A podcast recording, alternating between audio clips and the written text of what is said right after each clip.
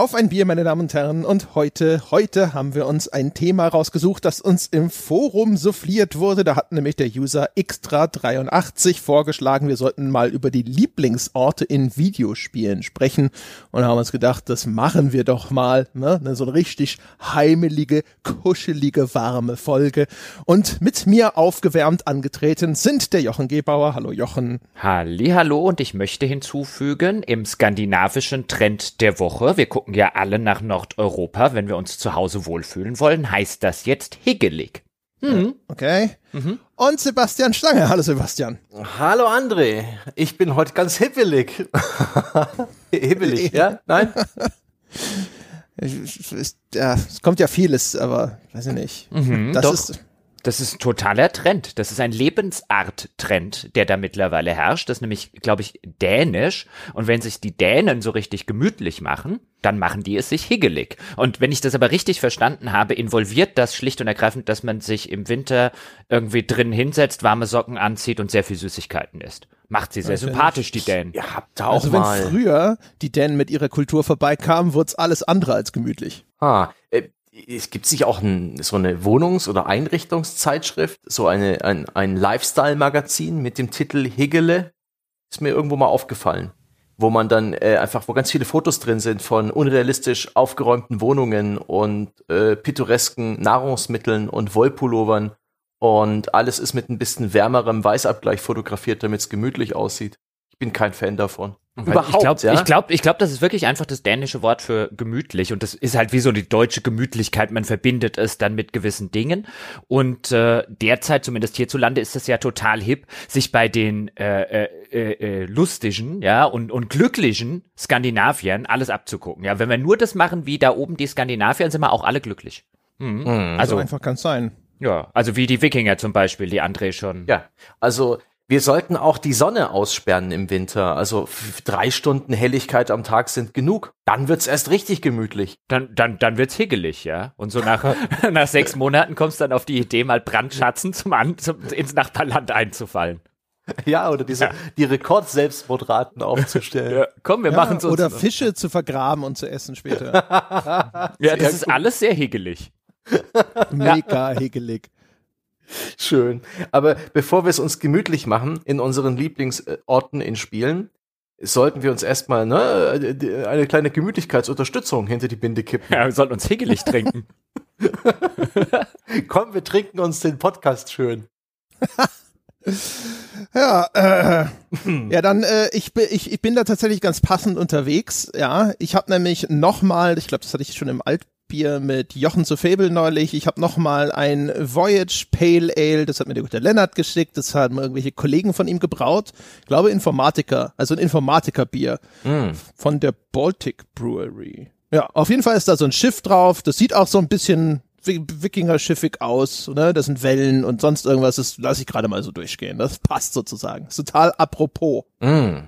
Ja, ich habe ein ein Bier, das heißt Otterkringer Brauwerk, auch aus Österreich von der wunderbaren äh, Bierlieferung des wunderbaren Wolfgangs. Und das ist ein Black and Proud, also offensichtlich ein Schwarzbier, das ich jetzt mir mal gleich ähm, degustieren werde. Uh, da hat das schon aufgemacht. Ich habe auch aus der großartigen, umfangreichen, allumfassenden österreichischen Bierlieferung von Wolfgang mir eins rausgesucht und ich trinke jetzt das Schleppe Number One Pale Ale. Mhm. Die Nummer eins in diesem Podcast trinkt die Nummer eins. Mhm. Schleppe? Mhm. War bestimmt nur in meinem äh, äh, Päckchen von Wolfgang dabei, weil er weiß, wer hier die Nummer eins ist. Mhm. Bei euch war bestimmt mhm. bei, weißt du, bei André war die Nummer drei. Die Nummer eins ist jetzt schon betrunken. ist ja großartig. Die Bierlieferung war übrigens der, der Schissel. Ich habe das an einer anderen Stelle schon mal gesagt, aber da waren so gute Biere mit drin. Gerade diese neckischen 033er Fläschchen mit diesen IPAs, die allesamt äußerst unterschiedlich schmeckten. Mm, mm, mm. Und auch dieses Schwarzbier. Ich habe ja sowas, ich habe jetzt nur noch so ein Schwarzbier und so ein Starkbier übrig. Und habe jetzt gedacht, okay, Not oder Elend. Stange, was hast du gemacht? Das war eine riesige Lieferung. Ich dachte gerade schon, du redest hier auch noch im Imperfekt. Schmeckten und so. Und ich denke, hat er die ja, schon ja. alle getrunken? Jesus. Die meisten sind weg. Das waren, ich meine, das ist ja auch schon ein paar Wochen her und es waren die letzten Sommertage. Da habe ich auch privat das eine oder andere Mal mit einem suffisanten Lächeln in äh, Wolfgangs Bierlieferung gegriffen. Ganz neckig hat er sie alle leer getrunken. Also du, du hast doch einen ganzen, einen ganzen Kühlschrank voll seit, seit dem Hörertreffen. Du hast doch bestimmt auch schon mal gedacht, Mensch, hier, ne? Äh, bevor das, äh, du musst doch auch gegen das Verfallsdatum antrinken. Ja, aber das ist ja bei den Massen, die hier in diesem Getränkekühlschrank stehen, ist das ja was anderes. Ja? Ach so. Also da muss ich es mir manchmal higgelig machen im Garten. Hilft ja ich, nicht. Ich, Ja? ich darf nicht higgelig werden. Oder wie? Nein, ich hatte mich nur wirklich gewundert, weil da wirklich äh, viele Biere drin waren beim Wolfgang. Mhm. Also da warst du fleißig in den letzten Wochen. ja, ja, ja. Äh, Es war auch äh, sehr gut mit, mit, mit, diesem, mit diesem Wolfgang. Jedenfalls ist dieses Schwarzbier überraschend ähm, besser, als ich dachte. Ich habe so ein so was schweres, malziges erwartet und das ist eigentlich ganz rund. Da ist noch ein bisschen Frische drin, ein bisschen Hopfigkeit und so fast schon wie so, so eine Art Eiskaffee. So, so, so ein bisschen, also ein bisschen, bisschen besser als erwartet. Echt gut. Hm. Das äh, Schleppe Number One, also wie es sich für die Nummer eins in diesem Podcast gehört, ist es natürlich aus, aber das wirklich ausgezeichnet. Und es steht auch noch drauf, Europas bestes Pale Ale. Allerdings ohne irgendwie ein Sternchen oder eine Quellenangabe, deswegen könnte das Hm. quasi Brauereiangabe sein. Fällt mir wieder ein, dass mit der Nummer eins, dass du dich da jetzt ja quasi offiziell in deine Rolle als Riker gefügt hast. Mhm. Das ist ja, das ist eigentlich ganz gut. Oh Mann, André, das ist eine Verzweiflungstat. Ich finde es gut. Wir können das wieder aufleben lassen. Das ist so, das ist Podcast-Historie gelebt. Okay. Ich bin nicht Riker. Und du bist auch nicht Han Solo, damit das ein für alle Mal klar ist. Ich habe da äh, Umfrageergebnisse, die andere Dinge besagen. Es ist weder eine repräsentative Umfrage, noch war die Frage so formuliert, als würde ich sie ansatzweise als repräsentativ unter unseren Hörern durchgehen lassen. Mhm. Ist eindeutig. Ist eindeutig. Auch das Publikum äh, beim Live-Auftritt war da eindeutig. Mhm. Ich trinke weiter meine Nummer eins. Die Mhm. Nummer eins. Die Man kann ja auch sagen, Han Solo in einem dieser neuen Filme. Ne? Ein etwas ver ver verbrauchter Han Solo, ja? Ja, ist eher so vielleicht der Kylo Ren oder so. Vielleicht also auch der tot. Sohn. Naja. Aber dann reden wir doch über Lieblingsorte. Ja? Lieblingsorte in Videospielen. Meine Herren, was fällt Ihnen denn dazu als erstes ein, wenn sich jemand nach Ihren Lieblingsorten in Videospielen fragt? Jetzt bloß nicht alle auf einmal. Ja, wenn du immer, wenn du ja äh, Fragen in die Runde wirst, müsstest du doch mittlerweile wissen, dass dann einfach keiner antwortet. Also eigentlich, ne, außer, außer einer hat wirklich was zu sagen. Ja, ich habe Ja. diesmal, ich tue mich echt schwer. Also die, die Fragestellung ist eigentlich ziemlich geil. Und ich habe den ganzen Tag rumgehört, mir hier und da auch was aufgeschrieben, aber ich habe das Gefühl, dem nicht ganz gerecht zu werden, denn ich habe das Gefühl, ich habe A, ich erinnere mich nicht an genug und B, ich habe auch nicht genügend Spielerfahrung gesammelt, Schrägstrich die falschen Spiele gespielt. Ich habe zum Beispiel nie eine dieser heimeligen Farm-Simulationen, so ein Stardew Valley, so ein Harvest Moon, sowas, so eine kleine Kreativ-Sandbox, bei der man aufbaut und es sich higgelig macht, ja, habe ich nie gespielt. Sonst würde ich sofort sagen, hier mein Dorf aus Animal Crossing. Aber habe nie Animal Crossing gespielt. Schade. Ich glaube, das wären einige der heißesten Kandidaten für Lieblingsorte, an denen man auch wirklich hängt. Nämlich Orte, die man aufgebaut hat in irgendeiner Form, in die man Zeit und Muße gesteckt hat. Und das habe ich nicht wirklich gehabt in meinem Gamerleben. Habt ihr äh, irgendwo mal in einem Spiel was aufgebaut und einen Ort geschaffen, der euch ans Herz gewachsen ist? Oder habt ihr auch andere ausgewählt? Ich Jochen. habe eine etwas andere Liste, weil ich habe mir überlegt, Lieblingsorte, das kann ja auf ganz vielen unterschiedlichen Ebenen gemeint sein. Und deswegen habe ich so ein bisschen wie, als wir mal über Lieblingsfilme gequatscht haben, habe ich dann so, ja, wie bei Lieblingsfilme, Lieblingsactionfilm, Lieblingshorrorfilm und so weiter oder beste Horrorfilm aller Zeiten, diese Genreunterteilung, habe ich jetzt quasi eine Lieblingsort-Genre-Liste mir aufgestellt im Kopf, sowas wie meine Lieblingsbar oder Kneipe in einem Spiel, der Lieblingsort zum Urlaub machen in einem Spiel, der die Spielwelt, in der ich mich gerne zur Ruhe setzen würde und so weiter und so fort. Und so habe ich eine schöne lange Liste. Was ich aber nicht darauf habe, ist der schönste Ort oder der Lieblingsort, den ich je aufgebaut habe. Das ist ein interessantes Genre. Dabei hast du doch auch schon so Orte aufgebaut in deinem Leben. Zum Beispiel bei Nino Kuni 2 hast du äh, rumgegrindet, um diese Siedlung aufzubauen. Hast du da ähm, irgendwie an diesem Ort dann auch gehangen? War Nee. das irgendwie? Nee, ne? Nee, nee. Das ist übrigens aber eine sehr interessante Sache, weil ähm, André hat es ja schon er zählt. Also diese Idee redet doch mal so über Lieblingsorte, Orte, an die man gern wieder zurückkehrt in Spielen. Und da gab es auch einen längeren Thread dann dazu bei uns im Forum wo die ganzen Vorschläge genannt wurden. Und ich glaube, da war nicht ein einziger ähm, so Hörervorschlag, also wo dann einfach Hörerinnen und Hörer gesagt haben, das hier sind meine Lieblingsorte und das hier sind meine Lieblingssachen. Und ich glaube, da war nicht eine einzige meine Stadt aus Aufbaustrategiespiel mhm. XY oder so dabei oder meine Stadt aus SimCity oder so damals. Oder mein Minecraft-Haus oder sowas. Das, das wäre es auch bei mir wirklich nicht. Also okay. in der Hinsicht, ich müsste jetzt überlegen, also ich habe viele von den Sachen gespielt, weil es die ganzen Anno-Teile, SimCity und so weiter und so fort, aber da hätte ich nichts, an das ich mich zurückentsinnen kann. Also ich denke mit halbwegs äh, Wohligkeit an Darmstadt aus dem neuen SimCity weil viel größer als Darmstadt konnte man ja nicht bauen in dem Spiel. Dann hatte man ja die Grenzen erreicht. Das war eher so eine Sim-Mittelgroßstadt.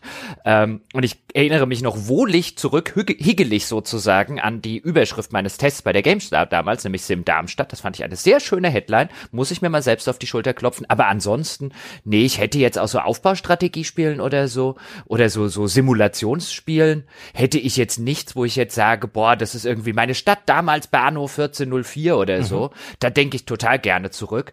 Nee, oder mein, auch interessant. mein Aufbau in Minecraft oder mein Haus in Terraria oder so. Zumal ich generell dazu neige, wahrscheinlich, weil ich so ein bisschen ein, ein Min-Maxer bin. Also ich mag es schon ganz gerne, wenn meine Städte ähm, in diesen Sachen oder meine Häuser, wenn die halbwegs ästhetisch sind. Ich bin schon so ein geborener Schönbauer in so einem Anno. Aber noch wichtiger ist, dass es effektiv ist. Hm. Und deswegen mein Haus in Terraria zum Beispiel, wo du ja auch Gott weiß, was für Schlösser und so weiter hast bauen können, war halt optimiert auf kurze Wege. Weil mir das halt viel wichtiger ist. Ja. Und äh, auch in Aufbauspielen bin ich dann letztlich, ja, es ist schon schön und hier noch eine Verschönerung rein und dort noch ein Baum und da noch ein Park und hier noch dies und hier noch jenes. Aber wenn die Karren nicht schnell genug durchkommen, haben wir ein Problem. Hm. Eindeutig meine Bude aus EverQuest 2. Oh. Die habe ich ja immerhin selber gestaltet. Also mit den vorhandenen Dingern. Es ist nicht so, dass ich jetzt irgendwie selber da angefangen hätte, Tische zu craften oder sonst was. Das habe ich alles gekauft, aber die habe ich da alle hingestellt und dann habe ich die ganzen Special Items, die ich aus irgendwelchen Events gefarmt habe, da auch schön in Regale gestellt und auf oh. ein Tischchen. Ich hatte die ganzen Snow Globes. Man konnte in EverQuest 2 mal in so einer Questreihe so Schneekugeln sammeln. Und da hatte ich fast alle. Okay. Neun von zehn oder sowas. Und die hatte ich dann auch da alles schön platziert. Das war eines von den wenigen großen Sonderevents oder so, wo ich mal relativ viel von zusammengesammelt hatte. Ja, das war cool. Das ist interessant. Das war mir gar nicht klar, dass du, dass du A, EverQuest 2 gespielt hast und dass das Spiel so ein Housing-System hatte. Hast du, war das dann so klassisch Fantasy, so ein bisschen ein Holzhaus, so eine Hütte? Oder war das schon ein bisschen was äh, Festeres, also ein Steinhaus irgendwie? Nee, das war, ich, ich meine, ich habe das ja nur mit meiner, mit meiner damaligen Freundin immer gespielt. Dementsprechend die großen Häuser, gut, später hätten wir uns die kaufen können. Aber dann waren wir da mal drin und das war alles zu groß und dann wäre das in der Einrichtung wieder scheiße gewesen. Und dann haben wir gesagt, nee. Wir haben also quasi immer in so einem Mehrparteienhaus dann gewohnt. Das war das wie so eine, wie so ein Apartment in so einem Wohnblock halt. Da wurdest du dann immer reingebeamt, wenn du da unten reingegangen bist. Ähm, und es war, es war klein. Das waren halt so ein Flur und ein größeres Zimmer oder sowas. Aber das war dann halt hinterher vollgestopft mit Zeug, ja. Und Zeug, das dann halt über die, keine Ahnung, drei, vier Jahre oder so, die man das gespielt hat, äh, zusammengekommen war. Und das war dann schon cool, ne? weil das halt alles auch eine Repräsentation von den Dingen gewesen mhm. ist, die man halt in dem Spiel gemacht und teilweise auch erlebt hat. Und da konnte man sich damals zumindest schon teilweise auch noch dran erinnern, so das habe ich damals da und da gekriegt. Mhm. mhm. Da hatte, also ich, ich kann mich nicht dran erinnern, dass ich jemals ein MMO gespielt habe, in dem ich nicht am Anfang gedacht habe, oh, Housing, oh, ein Housing-System, oh, wie cool, und da kann man das machen. Und ich gehöre dann noch zu den Leuten, die dann tatsächlich den schönen Tisch Tisch irgendwie gecraftet haben mit ihrem äh, äh, anderen Charakter, der irgendwie Schreiner gelernt hat und vielleicht nur Schreiner gelernt hat, weil ich brauche ein paar Tische für mein Haus oder so. Aber ich habe da an diesem Housing-System immer extrem schnell das Interesse verloren. Weil das in der Regel immer so Systeme waren, wo du, ah, du kriegst so eine vorgefertigte Bude und da gibt's dann, zumindest in den meisten Spielen gibt's dann so vorgefertigte Dinge, wo da kannst du was hinstellen, hier kannst du was an die Wand hängen, hier kannst du dieses machen. Und nach irgendwie einer Stunde ist das Haus das erste Mal vollgeräumt und dann habe ich das Interesse dran verloren. Hm. Ich hatte das noch nie so ein, das ist meins. Das war halt da gefühlt überhaupt nicht so. Also ich wahrscheinlich hätte man das vollstellen können, wenn man gewollt hätte und so. Aber ich, das war halt so, ich habe immer nur einen neuen Tisch oder sonst was da reingestellt, wenn ich halt neue Objekte hatte, die ich irgendwo im Spiel eingesammelt hatte. Und das war halt schon, ja, das war halt cool. Ich mochte überhaupt, also es war ein Freeport, ne? Es gibt in EverQuest 2 gibt's ja zwei rivalisierende Städte, Freeport und keine Ahnung, weiß nicht mehr, wie der andere Laden hieß, irgendwas komisches. Das war so diese diese High Fantasy Märchen Disney Arschlochstadt, die man als Freeporter natürlich gehasst hat. Das waren ja mhm. die anderen. Und der Freeport war halt irgendwie geil. Das war auch so vom, mir hat die Stadt damals total gefallen. So vom Design, das lauter Türme mit so richtigen Spitzen. Das ist ja so nominell ein bisschen die böse Stadt und hat halt aber so einen Hafen unten sind auch immer unten da am Hafen bis zum Händler gerannt und dann war da der Pier und dann konntest du mit dem Schiff zu diesen anderen Kontinenten fahren und so. Ich hasse ja normalerweise größere Städte in äh, Rollenspielen, insbesondere weil man kommt da halt rein, ne, und dann drei Millionen Quests und so, habt ihr schon oft genug erzählt. Aber dadurch, dass halt so ein MMO ja eh etwas ist, dass du halt ends lange spielst und dann kennst du halt Freeport irgendwann auch echt in- und auswendig, ja, mit seiner komischen schwebenden Zitadelle in der Mitte und so. Und irgendwie war das halt echt nett. Und es war damals halt auch grafisch irgendwie geil. Ich weiß noch, als ich das erste Mal da äh, rausgekommen bin, da gab's so so zwei große Treppen, die da so an links und rechts hochführten zu so einer Empore, wo du dann auch Richtung Hafen gucken konntest und so. Das war schon geil. Das war eine gute Stadt. Äh, okay. generell, generell sind ja MMOs so interessant in dieser Hinsicht. Deswegen wundert es mich nicht, dass du EverQuest 2 genannt hast.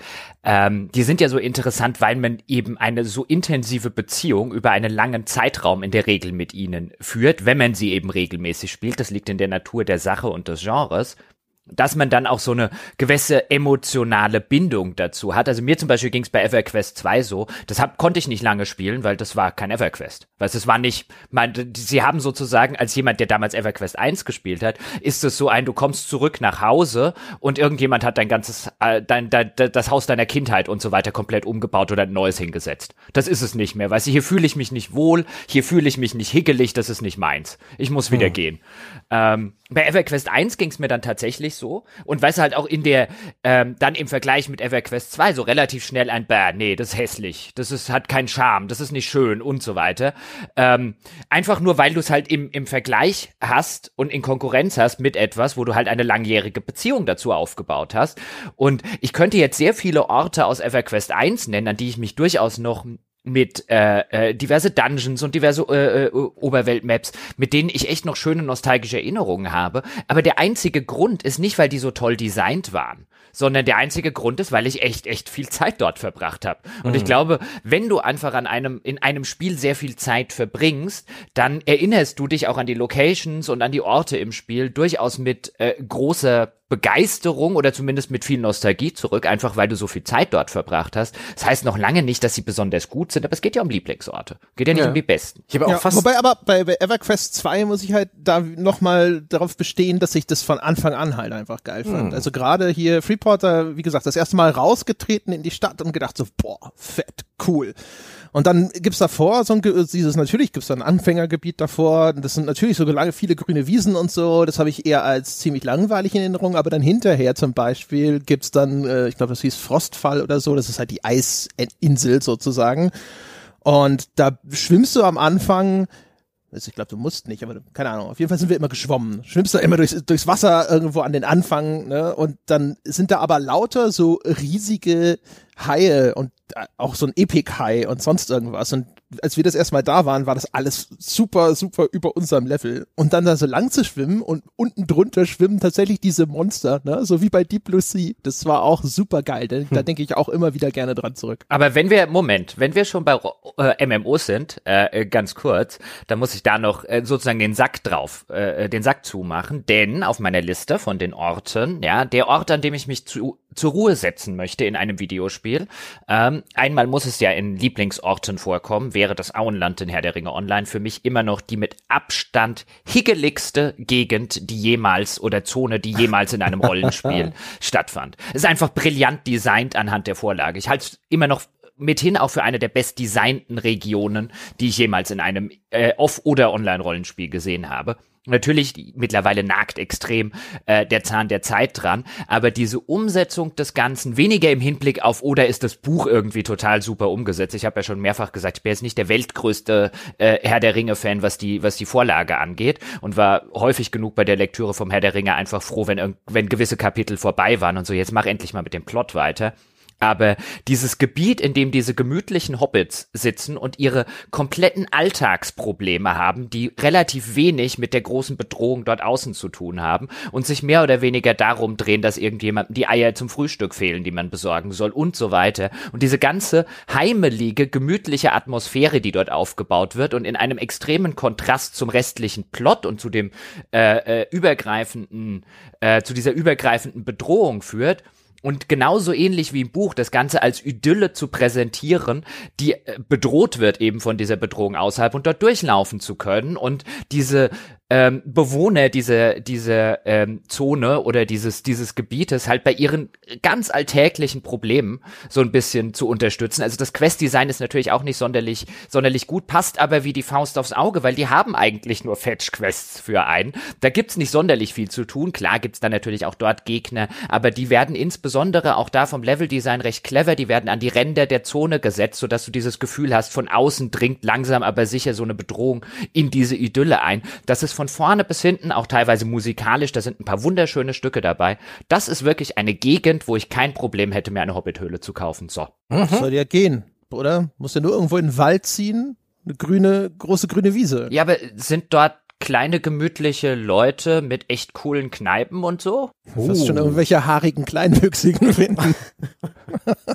Und das Bierbrauen ist auch ein schönes Hobby fürs Altern. Das ist nicht schwierig, da braucht man bloß ein bisschen Geduld und eine gute Hygiene. Und dann geht's los. Ja? Schon gärt die Maische. Ja, und äh, es gibt äh, eine ganze Reihe, ich glaube sechs oder so verschiedene Pubs im Auenland von Herr der Ringe Online und jeder hat natürlich eine Quest, jeder der Kneipenbesitzer, weil jeder sein eigenes Bier braut und Hilfe dabei benötigt. Oh. Ja, das ist das klingt, das klingt nach einem total geilen Ruhestand. Ja, ich gehe dann in das in das was weiß ich, ich habe die Namen nicht mehr Fox and äh, Baby Inn oder so ähnlich äh, heißen so und dann gehe ich dann hin und dann sagt jemand zu mir, oh ja, hier ist ja gerade wieder ganz kurz davor, bevor hier der große Brauwettbewerb im Auenland geht, ja, aber mir fehlt noch meine besondere Hefe, kannst du die nicht mal holen? Und dann kriegst du auch äh, vom vom äh, äh kriegst du dann noch tatsächlich so als Questbelohnung bekommst du auch ein Bier aus der ersten Brauung und dann gehe ich ein bisschen ah. los und dann hole ich ein bisschen Hefe und dann haue ich ein paar Riesenfröschen aufs Maul und dann komme ich wieder zurück und dann kriege ich ein Bier dafür. Ach, das ist doch schön. Kannst du den Auenland Pub Crawl machen? Ja. Das ist dann so wie bei, World's äh, End. wie heißt der Film da? World's genau, End. World's End. es, ist, es passt ja auch noch dazu. Ja? Weil wenn ich da den, weißt du, dann kommt vielleicht irgend so einen, so einen, kommt mein Onkel vielleicht vorbei und sagt sowas wie hier, ich habe da so diesen Ring und dann kommt so ein alter bärtiger Zauberer und sagt hier, der muss aber dringend da am Schicksalsberg und so. Also ich geht nicht.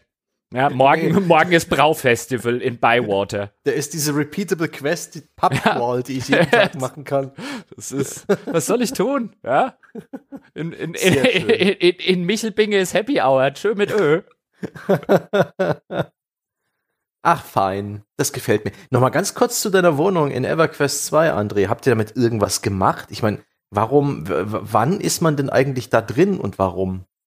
Und habt ihr mal Leute eingeladen oder so? Oder war das eher sowas, wo man hingegangen ist, um zu sagen, ah. Bitte, ich spiele doch keine MMOs, um das mit anderen fremden Menschen zu spielen. Das ist bekloppt. nee, äh, da bist du reingegangen, um Kram zu verkaufen. Du hm. hattest da so ein Verkaufsboard an deiner Wand und dann konntest du da Sachen einstellen und ich habe ja, glaube ich, schon mal erzählt, ich habe eine Zeit lang halt einfach tierisch viel Kohle gemacht in EverQuest 2, einfach indem ich nur jeweils günstig ein- und verkauft habe. Ich glaube, Schwarzwurzeln war mein erster großer Import-Export-Hit sozusagen. Du bist ja ein kleiner um, Peter Molyneux. ja, sozusagen. Ja, und ähm, äh, ja, und ansonsten zum Auslocken. Das war aber so eher so Teil von, von so ein bisschen Roleplaying in dem Ding, mhm. dass wir gesagt haben, wir gehen halt immer schön in unsere Wohnung zurück und dann speichern wir da sozusagen. Ach schön.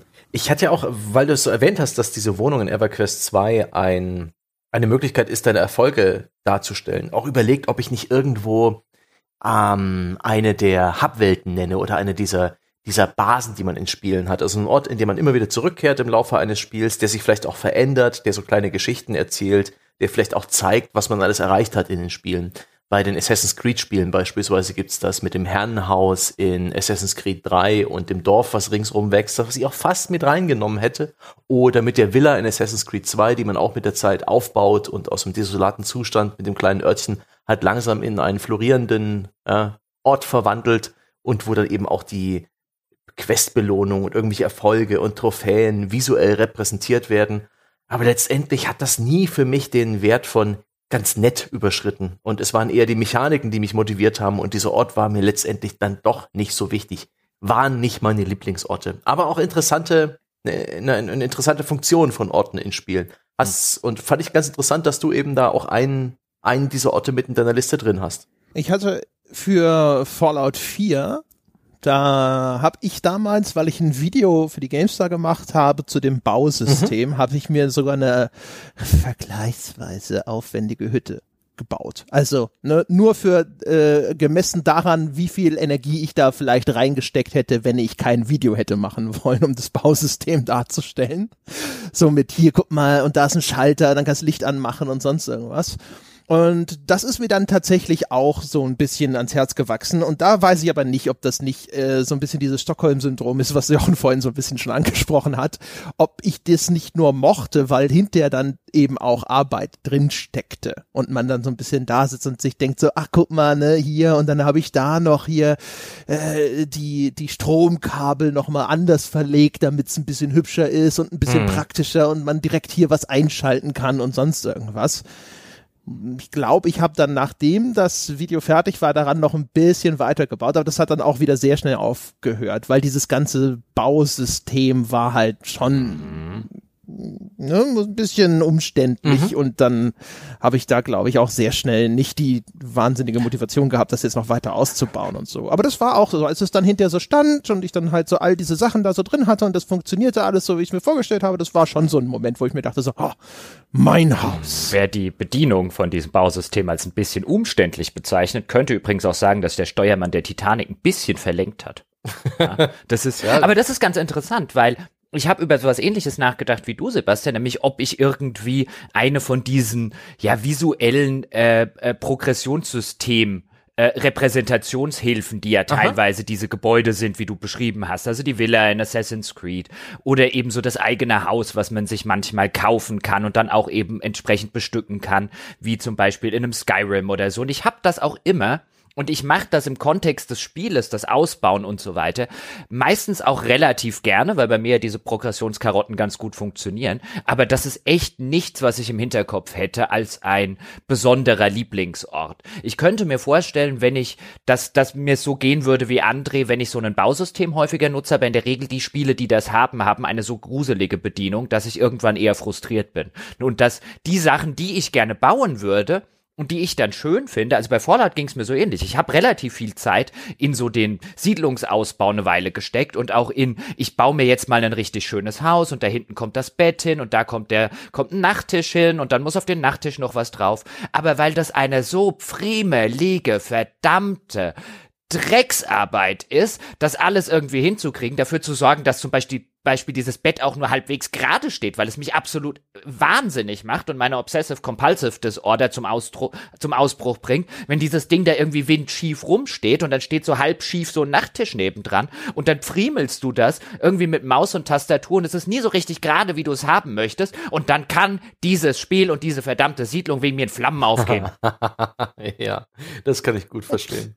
Das ist so wie Monk, Monk spielt Fallout 4 Bausystem dann. die Bleistifte auf diesem Tisch sind nicht gerade. Ja, das ist, das geht überhaupt nicht. Ja, brennen sollen sie. Der ganze Commonwealth soll brennen. Was jetzt überhaupt nicht zu Lieblingsorten passt, aber thematisch zu dem, was wir gerade besprochen haben, ist, dass ich tatsächlich früher es sehr geil fand, äh, wenn diese Repräsentationen auszubauen. Aber das ist zu Zeiten wie das erste Civilization, ne? Wenn du dann da deinen, deine Stadttempel irgendwas, da gab es ja auch irgendwas, da haben sich dann auf einmal irgendwelche Gebäude materialisiert oder sonstige Sachen und auch bei Railroad Tycoon. Wenn du deine Stationen ausgebaut hast und dann, ne, jetzt hast du auch noch ein, ein Post Office da und dann dieses und jenes Das fand ich damals total cool. Sowas ist aber, glaube ich, auch der Zeit geschuldet. Das gibt mir heutzutage viel weniger. Wir haben das ja neulich erst gemerkt, Jochen und ich, als wir Fable gespielt haben. Da konntest du ja auch ein Haus kaufen. Dann habe ich mir dieses Haus gekauft und habe das Haus upgraded und dachte ich so, hm, okay, jetzt habe ich ein Haus. Tschö, Haus. Wir sehen uns nie wieder. Ja, Ach ja. Und meistens sind ja die Systeme dann, ähm, insbesondere bei so einem Elder Scrolls und auch bei einem Fallout, ähm, weißt du, bevor du dann halt Stunden um Stunden mit diesen Bedienungen ringst und teilweise auch Features nicht im Hauptspiel integriert sind, sondern die dann irgendwelche Modder noch dazu und dann muss man noch den entsprechenden Mod laden. Und früher oder später ertappe ich mich dabei, dass ich einfach auf so eine Mod-Seite gehe und mir irgendwie das äh, extensivste Player Home runterlade, das es irgendwie gerade gibt mit den meisten Funktionen und den meisten Quality of Life Sachen, die dann da noch drin stecken, aber dann ist das halt nicht meins, sondern dann, mhm. dann wohne ich zur Miete bei jemand anderem gefühlt. Mhm. Ach Gott. Erinnert mich ein bisschen an das Kataloghaus, das man am Ende von Red Dead Redemption 2 errichtet. Wo das Spiel sogar irgendwie ganz clever ist, indem es dich zwingt, ein Stück Arbeit rein zu investieren, so dass es dann auch gefühlt deins ist. Und das fand ich sogar ganz charmant, ist trotzdem nicht zu einem meiner Lieblingsorte geworden. Aber wir hatten jetzt schon, ich habe noch einen anderen Lieblingsort, also ich habe noch ganz viele hier auf der Liste, aber einen so im Hinblick von historisch, ähm, also wir werden nachher bestimmt auch noch über fiktive Lieblingsorte, also im eskapistischen Sinne reden. Aber wenn wir so historische Repräsentationen nehmen, die ich ja immer auch äh, äh mal ganz gerne mag, also irgendwo so in die Geschichte zurückreisen, Florenz aus Assassin's Creed 2, mein Lieblingsort. Mein Lieblingsort der Serie und äh, äh, auch einer meiner historischen Lieblingsorte im Spiel. Schon echt gut. Der Florenz war schon echt gut. Also es hatte halt so diese Mischung aus total interessant im Sinne von ich kenne mich auch noch nicht sonderlich damit aus. Es hatte allerdings auch eine, eine, eine sehr schöne Ästhetik. Also es hat einem hat mir einfach gefallen. Es hat Spaß mhm. gemacht dort rumzulaufen. Es ist natürlich eine sehr helle, sehr weiße Stadt jetzt vergleichsweise zu einem Assassin's Creed Syndicate, London, industrielle Revolution, eher grau, eher ruß, eher schwarz. Also da hat mich die ganze Ästhetik natürlich angesprochen und es war eine Stadt, überhaupt so diese ganze Hintergrundgeschichte, Florenz zur Zeit der Renaissance, Leonardo da Vinci und so weiter und so fort. Das ist so eine, so eine unglaublich interessante Epoche, über die ich dann auch noch nicht so sonderlich viel wusste, als ich das gespielt habe. Ich dann auch die ganzen Codex-Einträge ganz interessant fand und es noch den Vorteil hatte, ähm, jetzt aus, aus seiner Sicht bei mir halt eine, eine, eine bessere Position sozusagen in der nostalgischen Erinnerung zu bekommen, weil ich damals auf einem Preview-Event zu Assassin's Creed 2 war und zwar in Florenz. Und das war tatsächlich dann das, was du morgens gespielt hattest, hast du nachmittags bei einer Stadtführung dir angeguckt. Und das war halt echt, echt cool und echt, echt beeindruckend. Da erinnere ich mich heute noch dran. Also da zum Beispiel den, den, ähm, den Dom ähm, oben auf die Kuppel zu laufen, von der ich morgens noch runtergesprungen bin im Spiel. Oder diese berühmte Brücke, ich komme jetzt gerade nicht auf den Namen, liegt mir auf der Zunge, wo so links und rechts dann diese Gebäude runterhängen. Mhm.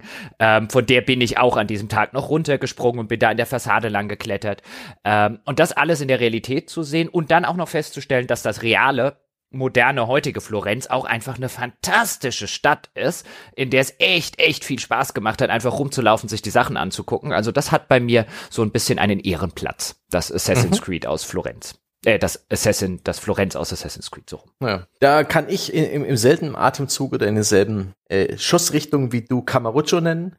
Ähm, der fiktive Stadtteil, der an ein äh, Kneipenviertel in Tokio angelehnt ist, aus der Yakuza-Reihe, den man in fast allen Yakuza-Teilen besucht.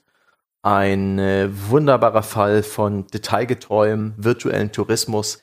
Das sieht aus wie das echte Japan. Es klingt wie das echte Japan. Es hat so viele Details. Da gibt's auch Leute, die die Taschentücher in die Hand drücken. Es gibt die Pachinko-Läden, die unglaublich laut prasseln. Prasseln ist wirklich das Geräusch, das diese Läden machen.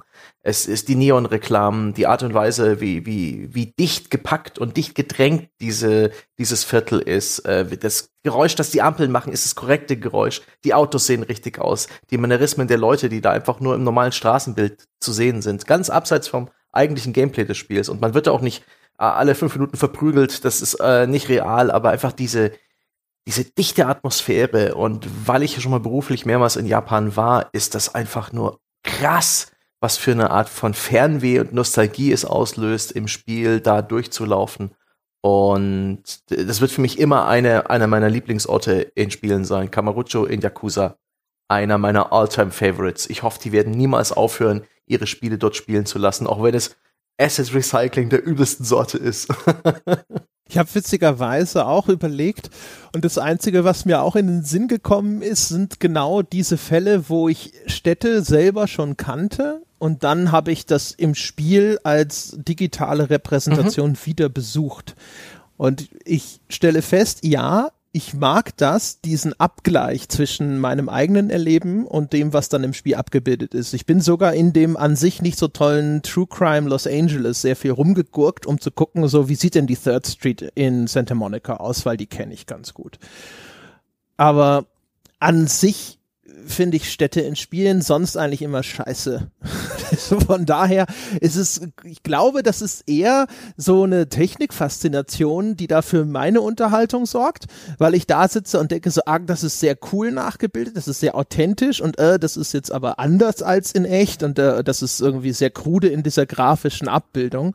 Ich habe äh, Rainbow Six Vegas, das war halt auch cool, weil diese Casino Haupträume, die äh, sind da schon geil repräsentiert, insbesondere auch von der Geräuschkulisse. So ein Las Vegas Casino hat so eine ganz eigene Geräuschkulisse mhm. von diesen ganzen Piepstönen und Melodien, die diese Automaten hauptsächlich von sich geben.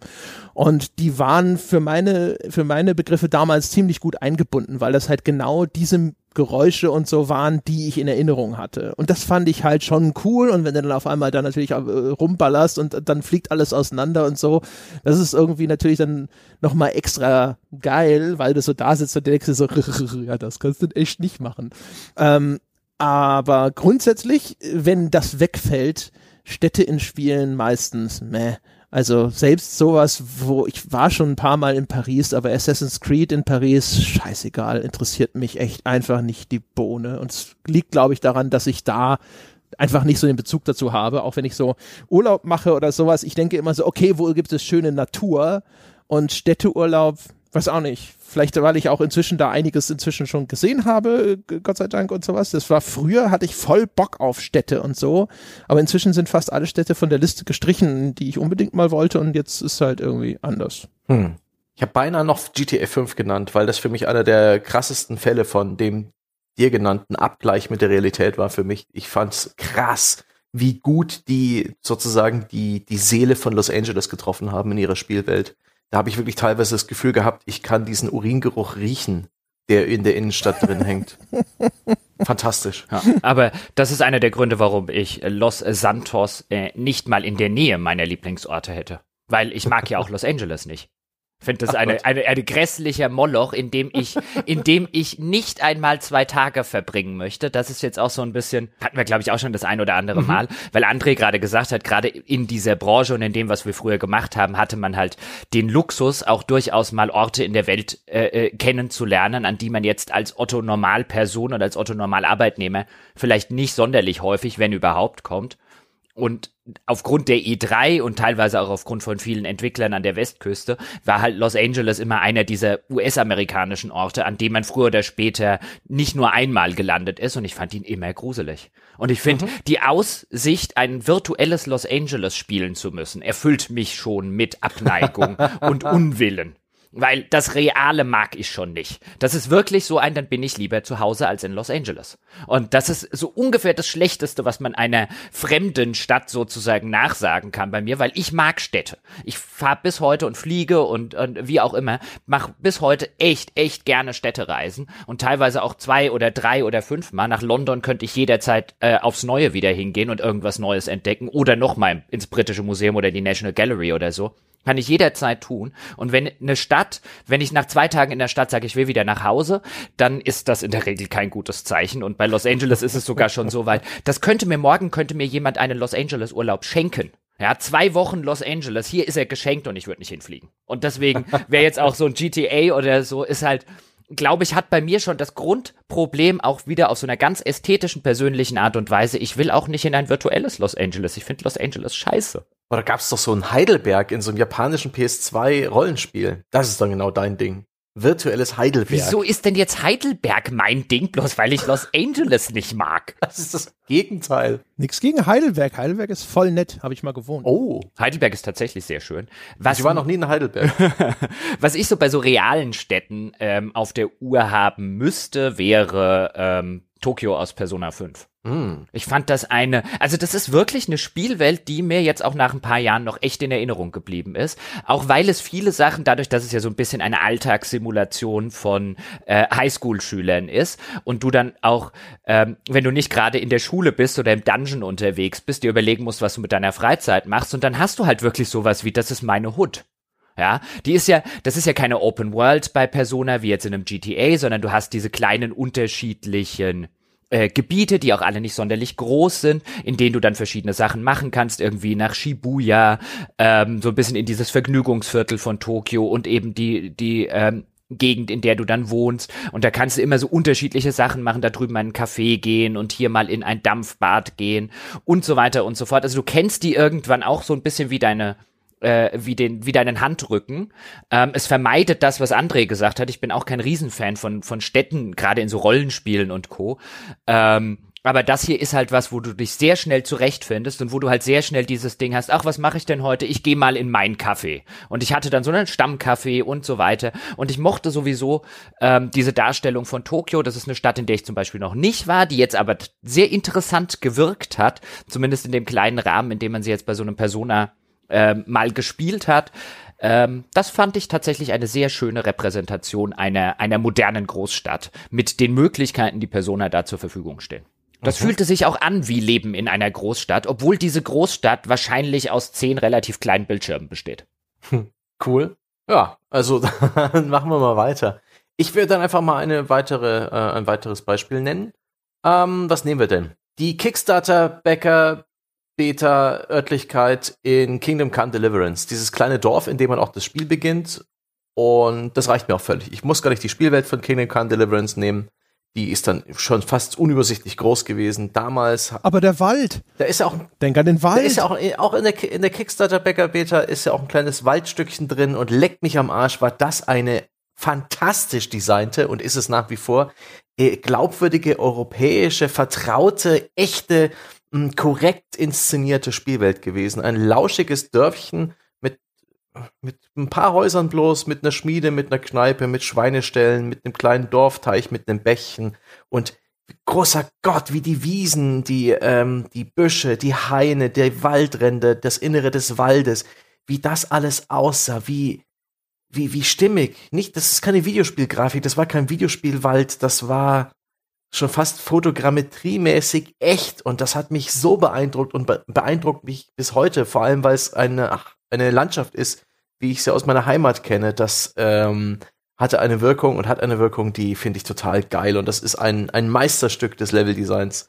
Und das wird mir mein Leben lang in Erinnerung bleiben, wie ich, wie wir damals auch in der Redaktion, André, du warst ja auch dabei, diese Version dann noch bekommen haben von den Warhorse-Jungs und dann äh, echt staunend durch diesen kleinen Spielabschnitt gelaufen sind und insbesondere im, beim Betreten des kleinen Waldstücks da gedacht haben, holy shit, holy shit, krass.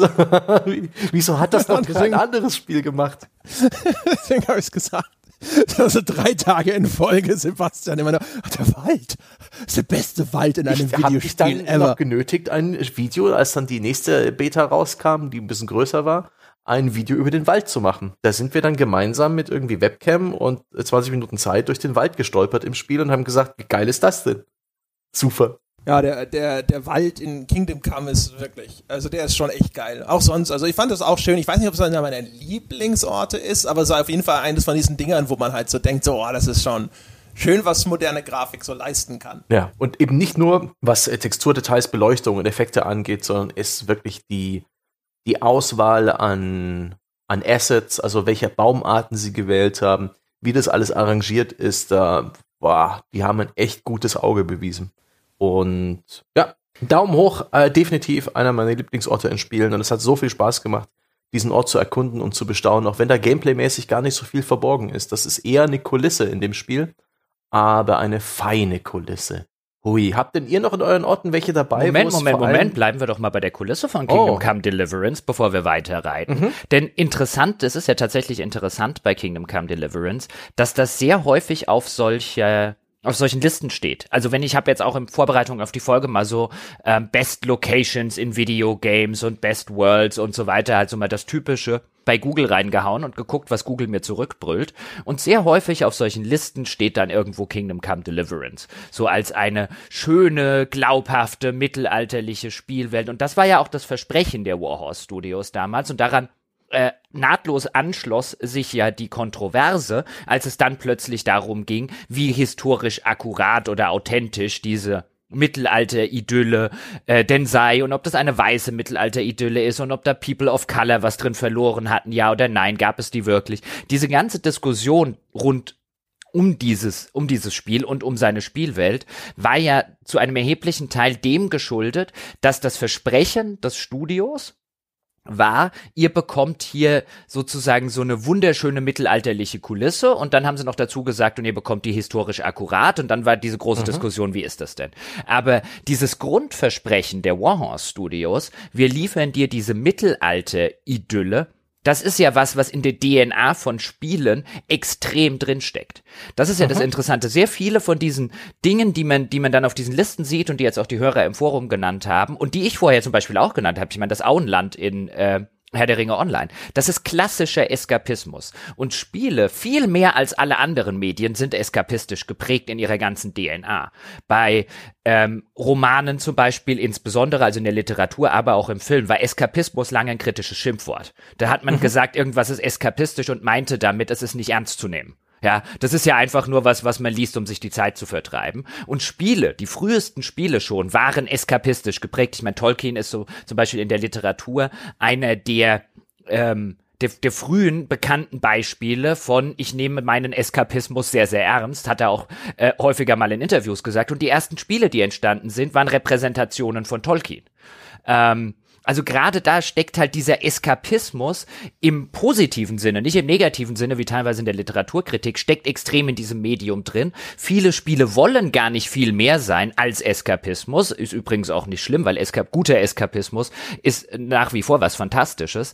Ähm, aber dieses Versprechen, mit dem eben die Warhorse Studios da angetreten sind, war ein pures eskapistisches Versprechen. Mhm. Diese diese Fantasie, diese mittelalterliche Idyllen-Fantasiewelt, in der die Welt vielleicht noch ein bisschen mehr in Ordnung ist, im Sinne davon, dass viel weniger gesellschaftliche Konflikte existieren wie in der Realität, dass man eben in eine vereinfachte, in eine einfachere, in eine klar definierbarere Welt gehen kann und flüchten kann ein bisschen, in der es noch ein klares Gut gibt und ein klares Böse gibt, in der es weniger Graustufen gibt. Und ich glaube, das ist was, was du auf diesen ganzen Listen überall mehr oder weniger wiederfindest und bei jedem zumindest mit ein oder zwei Beispielen, wie gesagt, bei mir der Herr der Ringe Online, ist halt einfach dieses eskapistische, du gehst in eine Welt, in der die Welt noch halbwegs mehr in Ordnung ist, als sie sich in der Realität vielleicht anfühlt, in der ganz klar ist, das hier ist gut, das da drüben ist böse es gibt natürlich auch andere Beispiele, sondern Witcher 3 zum Beispiel, der hat viel mehr in Graustufen operiert, aber interessanterweise auf den ganzen Listen dort draußen war nirgendwo Witcher 3 in den Lieblingsorten.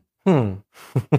ja, die Kraft der Idylle. Mhm. Was aber bei den Lieblingsorten gefühlt häufig auftaucht, ist ja Rapture aus Bioshock weiß nicht, ob man sich dahin flüchtet in einer Fantasie. Habe ich nicht auf einer Liste gefunden. Doch, habe ich tatsächlich gesehen. Ich habe nee? ja vor, hab vorher okay. mal so Listen gegoogelt und das kam tatsächlich öfter mal vor. Also ich hatte, lustig, dass du sagst, weil ich hatte erwartet, dass ich das häufig sehe. Ich habe ein oder zweimal Bioshock Infinite äh, gesehen und da wahrscheinlich wegen dieser ganzen Bonbon kunterbuntfarbenen Ästhetik, die ja auf den ersten Blick, das soll ja wie eine Idylle wirken und dann siehst du die hässliche Fratze, aber Rapture habe ich tatsächlich gar nicht gesehen. Wer, wer hat denn Rapture als lieb? Was, was soll man denn in Rapture toll finden? Das ist ja nichts schön. Ich, ich, kann es dir nicht mehr sagen. Ich habe das jetzt nicht mehr offen in irgendeinem Tab oder sonst irgendwas. Das kam dann nur vor. Ich glaube, das ist natürlich auch immer die Frage, unter welcher Prämisse wird diese Liste erstellt. Ne? Vielleicht auch einfach nur, wenn es jetzt eher äh, von der Interpretation des Autors um eine Art von grafischer Brillanz geht oder sowas, dann stellt man eher Rapture auf diese Liste, als wenn's, mhm. wenn du die Liste machst, die idyllischsten Orte ja, im Videospiel. Das beste Set-Design, die beste Architektur. die beste Ja, Ästhetik. Wenn wir über, wenn wir über Lieblingsorte jetzt zum Beispiel reden, also ich würde jetzt um Gottes Willen nicht behaupten, dass Witcher irgendwie eine schlechte Spielwelt hätte, im Gegenteil. Aber das wäre jetzt halt so bei Lieblingsorten, ist das eine Spielwelt, wie jetzt so ein, ein Auenland in Herr der Ringe Online, in die ich besonders gerne nochmal zurückkehren würde. Also ich hätte durchaus jetzt Lust, nochmal die Add-ons von Witcher 3 zu spielen. Aber ist das so eine, so eine sehr positiv, nostalgisch besetzte Spielwelt oder so? Oder ist das gar ein fiktive, eine fiktive Spielwelt, in der ich gerne leben wollen würde? Um Gottes Willen, nein. Nein, nein, weit weg von der Welt von Witcher, bitte. Für meinen Ruhestand. Ja, genau, ich meine, das ist, wie gesagt, das ist ja immer so ein bisschen Interpretationsdings. Also ich habe Rapture zum Beispiel auch auf meiner Liste der Lieblingsorte, weil es halt einer der Orte ist, die äh, die mich fasziniert haben und an denen ich in, in Spielform immer wieder gerne zurückkehre. Das bedeutet nicht, dass ich da sitze und sage, wenn ich mir irgendwo ein Haus kaufen könnte, dann wäre Rapture ja die erste Adresse. Ist bestimmt auch gerade ziemlich günstig mit der Miete da. Ja, ja. Also ich hätte Rapture durchaus bei den besten Orten, also wenn wir über die bestdesignten reden, mein Lieblingsort ist es, habe ich nicht, würde es wahrscheinlich nicht mal die Top 100 knacken. Weil, weil der Lieblingsort dann bei mir halt wirklich sowas ist, wenn ich jetzt sagen würde, ähm, würde ich das, weißt du, so ein, ja, das ist schon so ein bisschen, weißt du, braucht bei mir wahrscheinlich was Positiveres, weißt du, ich hätte dann sowas wie Britannia aus der Ultima-Reihe. Ja, wo ich jedes Mal wieder aufs Neue gerne hin zurückgegangen bin und jetzt so äh, nostalgisch immer noch gerne äh, hingehe und mir denke, auch in Britain könntest du dir eigentlich auch ein Häuschen kaufen. Da könntest du es auch leben lassen. Ja. Barkeeper. Ja, genau. Aber das ist halt so das Ding, ne? Ich habe halt gedacht so, okay, aber ein Lieblingsort kann ja auch ein Ort sein, den ich halt einfach in dem Spiel Klar. geil finde. Und äh, da auf der, äh, aus, aus der Perspektive hätte ich gesagt so, ja, Rapture. Und auch eher als hier, wie hieß diese Wolkenstadt in Infinite doch gleich? Columbia, Columbia, genau. ja. Ja. also das ist so eher meins. In dieser Schlagrichtung habe ich zwei Lieblingsorte. Ähm, zu einem sage ich jetzt bewusst nicht viel, da, weil wir im letzten Sonntagscast zu Control bereits darüber gesprochen haben, das Federal Bureau of Control, das oldest äh, House, diese sich immer verändernde, seltsame, brutalistisch, behördlich eingerichtete Schauplatz dieses Spiels ist der absolute Wahnsinn. Ästhetisch, architektonisch, grafisch, ähm, auch thematisch der Hammer, aber da habe ich bereits drüber gesprochen, wie sehr mich das äh, gepackt hat, wie geil ich das fand, wie, wie, wie hier persönlich meine Bedürfnisse an eine Videospielwelt äh, von, von diesem Team bei Remedy erfüllt wurden, als hätte ich ihnen einen Designbrief gegeben, obwohl ich gar nicht wusste, dass ich das hätte tun sollen. Fantastisch. Und auf eine ähnliche Art und Weise auch die Stadt namens Union in The Evil Within 2. Relativ ähnlich, auch so ein unmöglicher Ort, ein Ort, äh, eine kleine, eine, eine US-Kleinstadt, die aber im Geist von jemandem existiert, die aber als so eine Art virtuelle Realität für so Versuchsteilnehmer genutzt wird. Ganz bizarre Geschichte und in der Spielerzählung ist das ein Ort, der auseinanderbricht, wo dann eben Straßenzüge weggebrochen sind und Teile des Orts in, ja, in der Luft schweben und mit so einer Untergangsstimmung ist das Ganze überzogen und es hat auch einige sehr abgefahrene ja, Level-Design-Ideen, das mochte ich auch sehr gerne. Und das sind jetzt nicht Lieblingsorte im Sinne von, da will ich gern mal wieder hin, sondern einfach Orte, die mich extrem beeindruckt haben ähm, und Orte, wo es extrem Spaß gemacht hat in Spielen, diese Orte kennenzulernen, sie zu erkunden. Orte, wo ich motiviert war, sie echt ganz, ganz, ganz gründlich und ausführlich zu durchstöbern. Und die beiden gehören da absolut dazu. Habt ihr Orte, die ihr, insbesondere sehr gern kennenlernen wolltet, wo es euch Spaß gemacht hat, die bis ins letzte Detail zu durchstöbern, so wie äh, wie es mir bei Control und bei Evil Within 2 ging. Sowas auf der Liste? André. Hab ja schon Bioshock gesagt. Also das, das hat mich tatsächlich interessiert. Ne? Also auch, weil da war halt auch wirklich fast alles, was zu entdecken war, war interessant. Auch zu den Personen, die dort lebten oder gelebt haben, ähm, ist auch nicht. Also ehrlich gesagt, ich habe überlegt, gibt es eine dieser Welten, wo ich wirklich durch die Bank Freude hatte, jetzt jedes Detail mir anzuschauen. Und da gibt's echt ziemlich wenig, weil die allermeisten Spielwelten gerade im Detail dann eben doch langweilig werden. Weißt du, dann geht's dir halt sehr häufig so, wie wenn du dir das Haus der Familie von Edith Finch so genau anschaust und dir feststellst so, oh, das Buch mögen sie aber gerne, das haben sie 15 Mal gekauft. also dieser genauen Betrachtung halten Spielwelten eigentlich fast nie stand. Und dementsprechend gibt's da ehrlich gesagt auch ziemlich wenig. Also genau null, die mir eingefallen sind, wo ich wirklich Freude daran gehabt hätte, mich jetzt mit dieser Welt super, mega intensiv auseinanderzusetzen und mir jede Ecke anzuschauen das, nee, da ist meine Liste einfach leer. Da muss, also außer ich fange halt an, jetzt wieder irgendwie das Ganze zu qualifizieren. Mhm. Wobei wir jetzt ziemlich in Spielwelten abbiegen. So hatte ich, also ist ja auch wieder interessant, wie wir unterschiedlich das Thema begreifen, aber die besten Spielwelten aller Zeiten ist was anderes als meine Lieblingsorte. Ja, das sind in dem Fall aber auch relativ äh, abgeschlossene, in sich gekapselte Spielwelten, die man auch unter dem Oberbegriff Ort zusammenfassen kann. Na, äh, natürlich, natürlich. Ich wollte ja nur sagen, wie unterschiedlich man da herangehen ja. könnte. Also ich habe ich hab durchaus bis jetzt auf sowas wie Städte und so weiter, ähm, äh, bei jetzt bei Assassin's Creed oder bei Tokyo und Co. einfach so als historische beziehungsweise Real-Versionen äh, äh, davon und bei so eskapistischen Fantasy-Welten, also bei so eskapistischen Sachen könnte ich halt könnte Dutzende nennen, äh, wahrscheinlich die ich auf die eine oder andere Weise schön finde, hatte ich eher so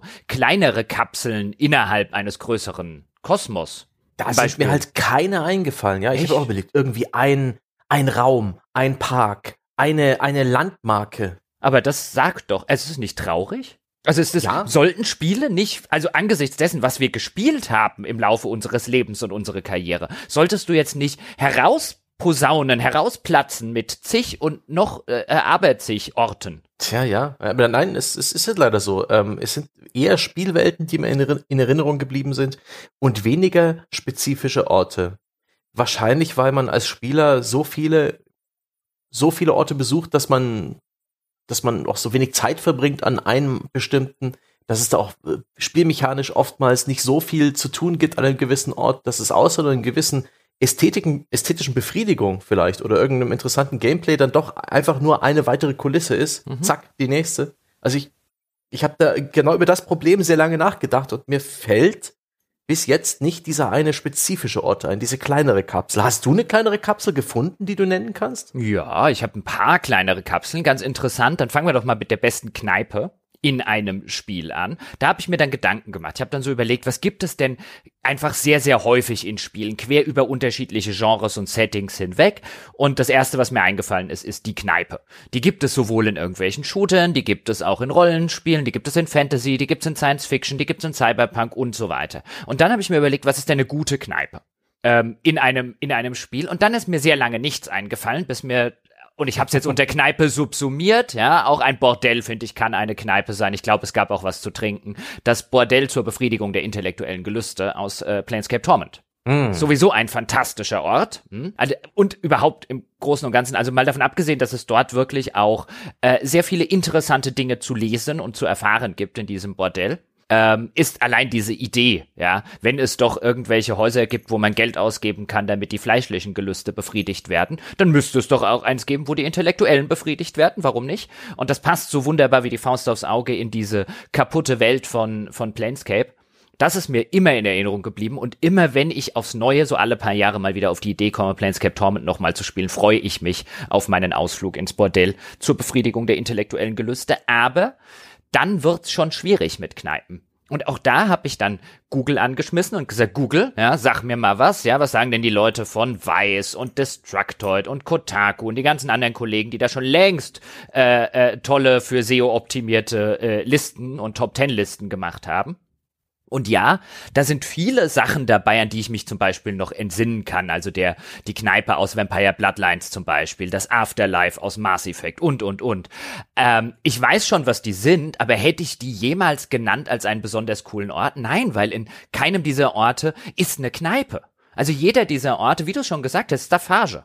Ist reines Staffage. Mhm. Da passieren vielleicht die ein oder andere Quest und so weiter, aber das ist keine lebendige Kneipe. Das ist nicht irgendwie so ein, dann kommst du abends hin und dann sitzen immer wieder die gleichen Stammgäste da. Da gibt eigentlich nicht viel, dass du in diesen Dingern machen kannst, wenn du gerade keine Quest hast. Ich meine, das ist letztlich ein Raum voller statischer NPCs in den aller, allermeisten dieser genannten Fälle. Ähm, die, mit denen du null interagieren kannst und wo es null Sachen in irgendeiner Form gibt. Das ist kein lebendiger Ort, sondern ähm, ja, Window Dressing würde hm. ich sagen, in sehr, sehr vielen Fällen. Was nicht bedeutet, dass man die, die Orte nicht auch schön finden kann oder cool finden kann. Also ich meine, die Kneipe in Vampire Bloodlines, ähm, die ist, ist Mittelpunkt einer ziemlich coolen Hauptquest. Ähm, viel mehr will ich da gar nicht verraten für die Leute, die es noch nicht gespielt haben. Aber die Kneipe an sich ist eigentlich langweilig. Und dadurch, dass du so viele von diesen Orten hast, und dann ist mir halt eingefallen, so als, als vielleicht Meta-Gedanken, auch weißt du, weil wir vorhin sowas gesagt haben, wie äh, GTA zum Beispiel oder die Welt von Witcher oder wir können andere Welten nennen, Fallout und so weiter. Mir fallen, also weißt du, so im Gesamtkosmos wirken diese Welten häufig lebendig und wir sagen, das sind irgendwie total tolle Spielwelten. Aber wenn du dann in ein kleines Detail reingehst, in so eine kleine Örtlichkeit, sag mir mal so eine coole, in sich abgeschlossene Kapsel da drin, dann stellt man echt relativ schnell fest, dass diese vermeintlich ach so tollen Spielwelten nicht aus kleinen ach so tollen Kapseln bestehen. Ja. Weil Videospiele auch nicht unendliche Entwicklungszeiten und ein unendliches Budget haben, um jedes letzte Detail in einem, ja, in einem Grad auszuformen, der auch der langen Betrachtung standhält, was ja absoluter Irrsinn ist. Designtechnisch und wirtschaftlich. Ist halt so. Hat auch immer die Frage, was macht denn den Lieblingsort aus?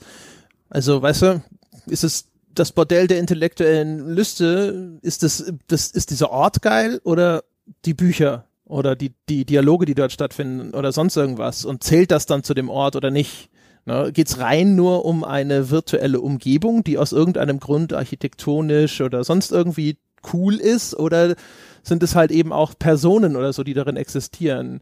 Von daher kann man, und je nachdem kann man dann halt auch sowas wie diese Bar in Bloodlines dazu packen, wo du zum Beispiel ja auch an der Bar irgendwie, da gibt's ja immer eine Frau an der Bar, die du blöde anquatschen kannst und die dann, glaube ich, so vier, fünf verschiedene Abfuhren hat, die sie dir erteilen kann, die alle ganz geil waren. Ähm, und aber der Ort selber ist jetzt auch nichts, wo ich denke, so ja, ähm, das will ich nochmal sehen, mhm. einfach nur, ne, weil das so toll inszeniert gewesen wäre. Mir fällt gerade ein, dass ich die Bar äh, namens Valhalla, also aus dem gleichnamigen, wie heißt das, Visual Novel, ähm, echt nett fand. Aber das ist ja auch der einzige Spielinhalt, dass man da Dialoge durchklickt in der Rolle als Barkeeper in so einer Cyberpunk-Bar. Und das ist auch der einzige Spielinhalt. Also das ist fast ein bisschen lame, das zu nennen, aber da dieses Visual Novel, wie viele andere seiner Art, es gibt jetzt auch noch Nico, Nick, Nico Barista oder sowas, das habe ich auf der Gamescom gesehen, was in dieselbe Kerbe schlägt und andere Sachen. Ähm, Spiele wie die erzeugen so eine Art Heimeligkeit. Das sind cozy Games, die, wo man eben auch als Barkeeper seine Stammgäste kennenlernt, wo, wo sich kleine Geschichten entspinnen, wo man eigentlich gar nicht groß eingreift, sondern alles passiert so, es hat seine Rhythmen, man bekommt mehr und mehr Details mit, alle Charaktere bekommen ein bisschen Tiefe, ein bisschen Menschlichkeit, es hat ein bisschen Humor. Das ist, das ist mir ans Herz gewachsen. Ich hatte irgendwann ein Gefühl für diese Kneipe. Es ist tatsächlich eine, eine, eine gute Videospielkneipe. Auch wenn ich da jetzt gar nicht dran gedacht hatte bei der Vorbereitung auf diese Folge weil es auch irgendwie ein bisschen lahm ist, weil die ist auch nicht wirklich ausgeformt. Die besteht aus diesem einen Spielbildschirm. Hm, naja. Ich meine, warum, weißt du, da, äh, wenn man mal über Lieblingsorte in der Realität nachdenkt, dann gibt es vielleicht auch sicherlich die, ne, wo du sagst, das ist mein Lieblingsort, weil es ist so eine tolle Aussicht, hm. ne, keine Ahnung, du bist auf einer Terrasse und schaust in irgendein Bergtal oder sonst irgendwas und das ist deswegen dein Lieblingsort, weil das halt so schön da ist. Aber keine Ahnung, wenn jemand sagt, der, mein Lieblingsort ist hier der Kegelkeller vom örtlichen Verein oder so, dann wird das vielleicht häufig auch eher damit zu tun haben, dass man da seine Kumpels trifft mm. und mit denen mm. einen säuft und da ein bisschen Bowling spielt. Deswegen und, nenne ich bitte? Summit von Call of Duty Black Ops meine absolute Lieblings-Mehrspieler-Map, auf der ich vor allen Dingen tolle Sachen erlebt und getan habe. Und dieser Ort ist einfach äh, ein, ein Ort, der wie die Kegelbahn äh, jetzt vielleicht nichts Besonderes ist im Verhältnis zu vielen anderen Orten in Videospielen, aber wo ich halt fantastische Dinge erlebt habe. Sorry, dass ich dich so abgebrochen habe. Ich hoffe, das war nicht zu früh. nee, also wie gesagt, also da, ich wollte ja genau auf sowas hinaus. Ist ja wie immer eine Frage der, der Betrachtungsweise. Ne? Woher kommt denn überhaupt der, der Lieblingsort und wie weit will man es dann am Ende fassen? Summit, war das das mit der Radarkuppel? Ähm, Wo diese Seilbahn Ja, ankommt? die Seilbahn ja, ja, und dieses eine Gebäude ja. und man kann zum einen diese ganze Sache so ein bisschen umrunden außen, aber man kann auch durch die Mitte durch. Es gibt total nette kleine Dachfenster, durch die man Granaten werfen kann. Nirgends ist man sicher. Für mich die perfekt balancierte Map. Meine absolute Lieblingsmap in meinem Lieblings-Online Call of Duty, wo ich mit Abstand die meiste Zeit investiert habe und auch nur so ein Prestige rangemacht habe. Und ich habe mich ich habe mich immer gefreut, wenn die in der Map-Auswahl kam, habe immer dafür gewotet und habe mich auf, auf der Map auch immer gut geschlagen. Eine, eine fantastische Map. Hm. Ja, da habe ich auch viele gute Erinnerungen. Aber ich, ich würde, sorry, hm? Jochen, noch ganz kurz zur Vollständigkeit, ich würde Nuketown sagen, weil da passierte der dümmste Shit von allem. Das stimmt, dümmer war Nuketown, ja. Ich glaube schon, André, ich wollte eigentlich, äh, wollte dir eigentlich recht geben, bevor du mich unterbrochen hast, aber mache ich das jetzt halt nicht, widersprech dir einfach. Du hast irgendwas, irgendwas Dummes musst du doch gesagt haben oder ansonsten widerspreche ich aus Prinzip. Nein, ähm, ich glaube tatsächlich, dass da was dran ist, wenn man sich diesen diesen Vergleich zur Realität überlegt. Ähm, nämlich, was sind meine Lieblingsorte in der Realität und inwiefern sind die als Ort tatsächlich einer meiner Lieblingsorte oder aufgrund der Dinge, die ich dort mit mir lieben äh, Menschen ähm, kennengelernt äh, oder gemacht habe oder Dinge, die ich dort irgendwie erlebt habe. Also gerade bei so Dingen, die dann eben um Nostalgie gehen und das hat man finde ich auch schön im bei den Antworten bei uns im Forum gemerkt, dass da einfach viele nostalgische Sachen dabei sind, wo ich jetzt sagen würde, ein aber wenn du das heute nochmal genauso spielen würdest, wäre das dann auch einer deiner Lieblingsorte? Ich glaube nicht also vielfach genannt und ich kann verstehen auf einer emotionalen Ebene warum, ist zum Beispiel sowas wie Gothic oder Gothic 2. Ähm, die Spielwelt oder das alte Lager und so weiter. Und ich habe da auch total tolle Erinnerungen dran.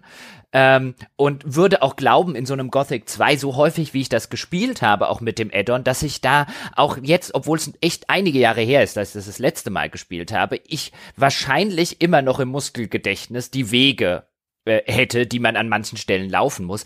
Aber ist das irgendwie auf irgendeine Art und Weise, außer dass ich das damals echt, echt gerne gespielt habe und dass es ganz clever aufgebaut ist mit halt den starken Gegnern, die dann entsprechende Areale äh, abschirmen und so weiter, ist das eine besonders fantastische Spielwelt als solche? Hm, schwierig. Genauso wie es bestimmt zum Beispiel, deswegen diese schöne Analogie an die Realität. Es gibt bestimmt zum Beispiel, wenn wir beim Thema Kneipen bleiben, Kneipen, in die ich unglaublich gerne gehe, die, wenn ich aber heute das erste Mal reinkommen würde, ich nicht sagen würde, was sind das hier für eine unfassbar atmosphärisch geile Kneipe. Das ist halt einfach eine, wo ich vielleicht schon seit mhm. ich 18 bin mit Kumpels hingehe und einfach total viele tolle Erinnerungen dran habe. Und oh, ich kann mich noch erinnern, als der und der da hinten besoffen auf der Bank lag und all solche Geschichten, die du halt nicht hättest, wenn du da jetzt das erste Mal reinkämst. Aber es gibt andererseits auch wieder Kneipen, zum Beispiel, die genau auf so einer Ebene funktionieren, die mir halt einfach unfassbar gut gefallen, seit ich jetzt das erste Mal reingelaufen bin und gesagt habe, zum Beispiel, ich stehe jetzt auf, äh, stehe jetzt zum Beispiel sehr auf Pubs, ähm, weswegen ich jetzt zum Beispiel auch diese ganze Faszination bei Lieblingsorten, die man da im Internet sieht mit irgendwelchen Neon-Nachtclubs und so weiter, echt nicht nachvollziehen kann. Das ist ästhetisch überhaupt nicht meins. Aber so einen schönen, wirklich gemütlichen, altmodischen, holzgetäfelten Pub oder so, da gibt es welche, da kann ich reinkommen und sagen, oh, hier könnte ich einziehen. ja.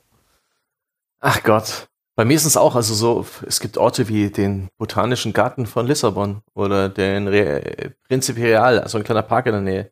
Die, die liebe ich einfach, weil ich da, weil ich die selbst gefunden habe, weil es meine sind. Und Videospielorte ja. sind halt nicht individuell. Die Lissabonner äh, wussten überhaupt nicht, dass das Ding existiert. Ja, das schon, aber es ist halt so, da hatte ich Auswahl. Und einen Videospielort, den besuchst du zwangsläufig. Du siehst in der Regel alles, was ein Videospiel zu bieten hat. Also ist die, das Betreten eines Orts auch nicht irgendwie was Besonderes. Und dann hast du andere Spiele wie No Man's Sky, wo halt prozedural eine Unendlichkeit von Welten generiert wird und jede von denen wirkt beliebig. Das funktioniert auch nicht für mich.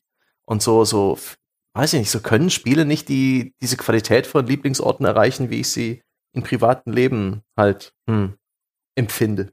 Aber immerhin. Ja, schon. Also ich, ich glaube halt, also erstens abhängig von dem, der es spielt und seinen persönlichen Ansprüchen und dann, ich meine, wir hatten schon die, wo du selber kreativ Einfluss nehmen kannst und dann erschaffst du etwas, das ist jetzt ganz deins.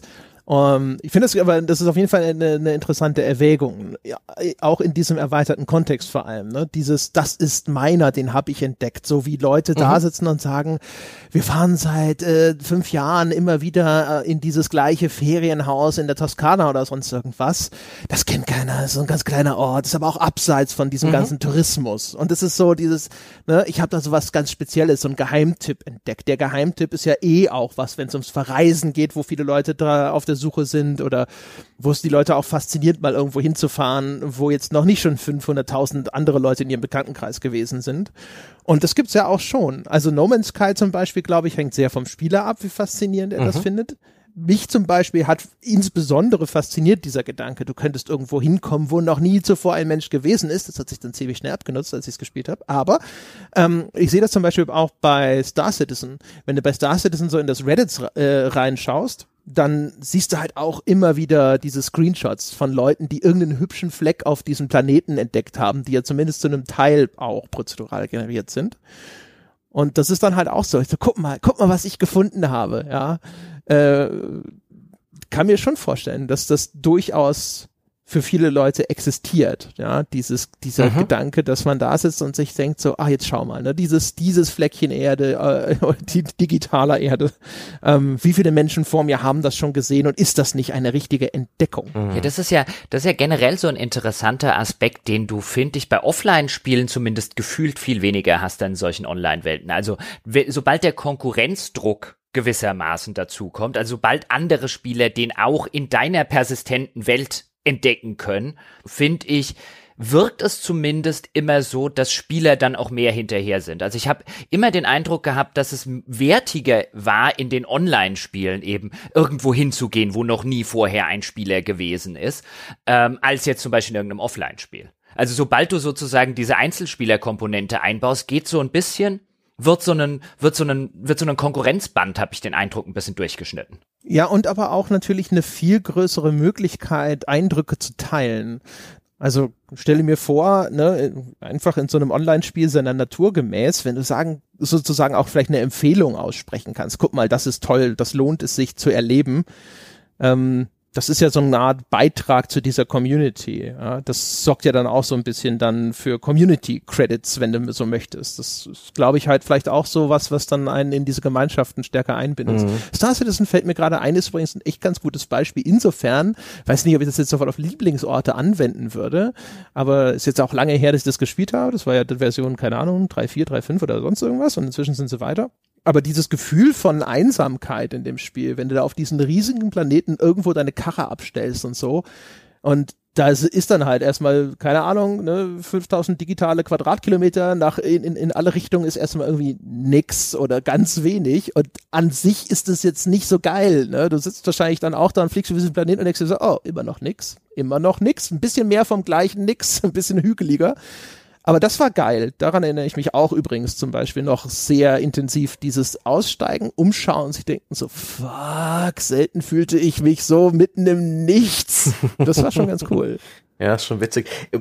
Bei klassischen Spielen gibt es zumindest ja noch die Möglichkeit, dass ein Ort emotional aufgeladen ist, eben dadurch, wie im echten Leben, dass man mit anderen Spielern interagiert hat, dass jemand vielleicht dir auf dieser einen Stage eines Prügelspiels das Kampfsystem beigebracht hat oder dass man irgendwie zusammen was gespielt hat oder dass man einfach jemanden bei sich auf der Couch sitzen hatte, der einem zugeschaut hat und es war ein verdammt spaßiger Abend und deswegen verbindet man vielleicht mit diesem konkreten Level extrem gute Erinnerungen und das ist vielleicht deswegen ein Lieblingsort gewesen. Wissen geht's mir so bei The Witness, einer der Insel da, diese, für diesen Jonathan Blow ähm, Rätselspiel, weil diese Insel so, so perfekt ist, so makellos, so schön, so so geil gezeichnet, aber auch mit vielen versteckten Dingen und Details, die man finden kann. Da gibt es ja so eine bestimmte Art Sammelobjective, die praktisch aus Perspektivbildern besteht.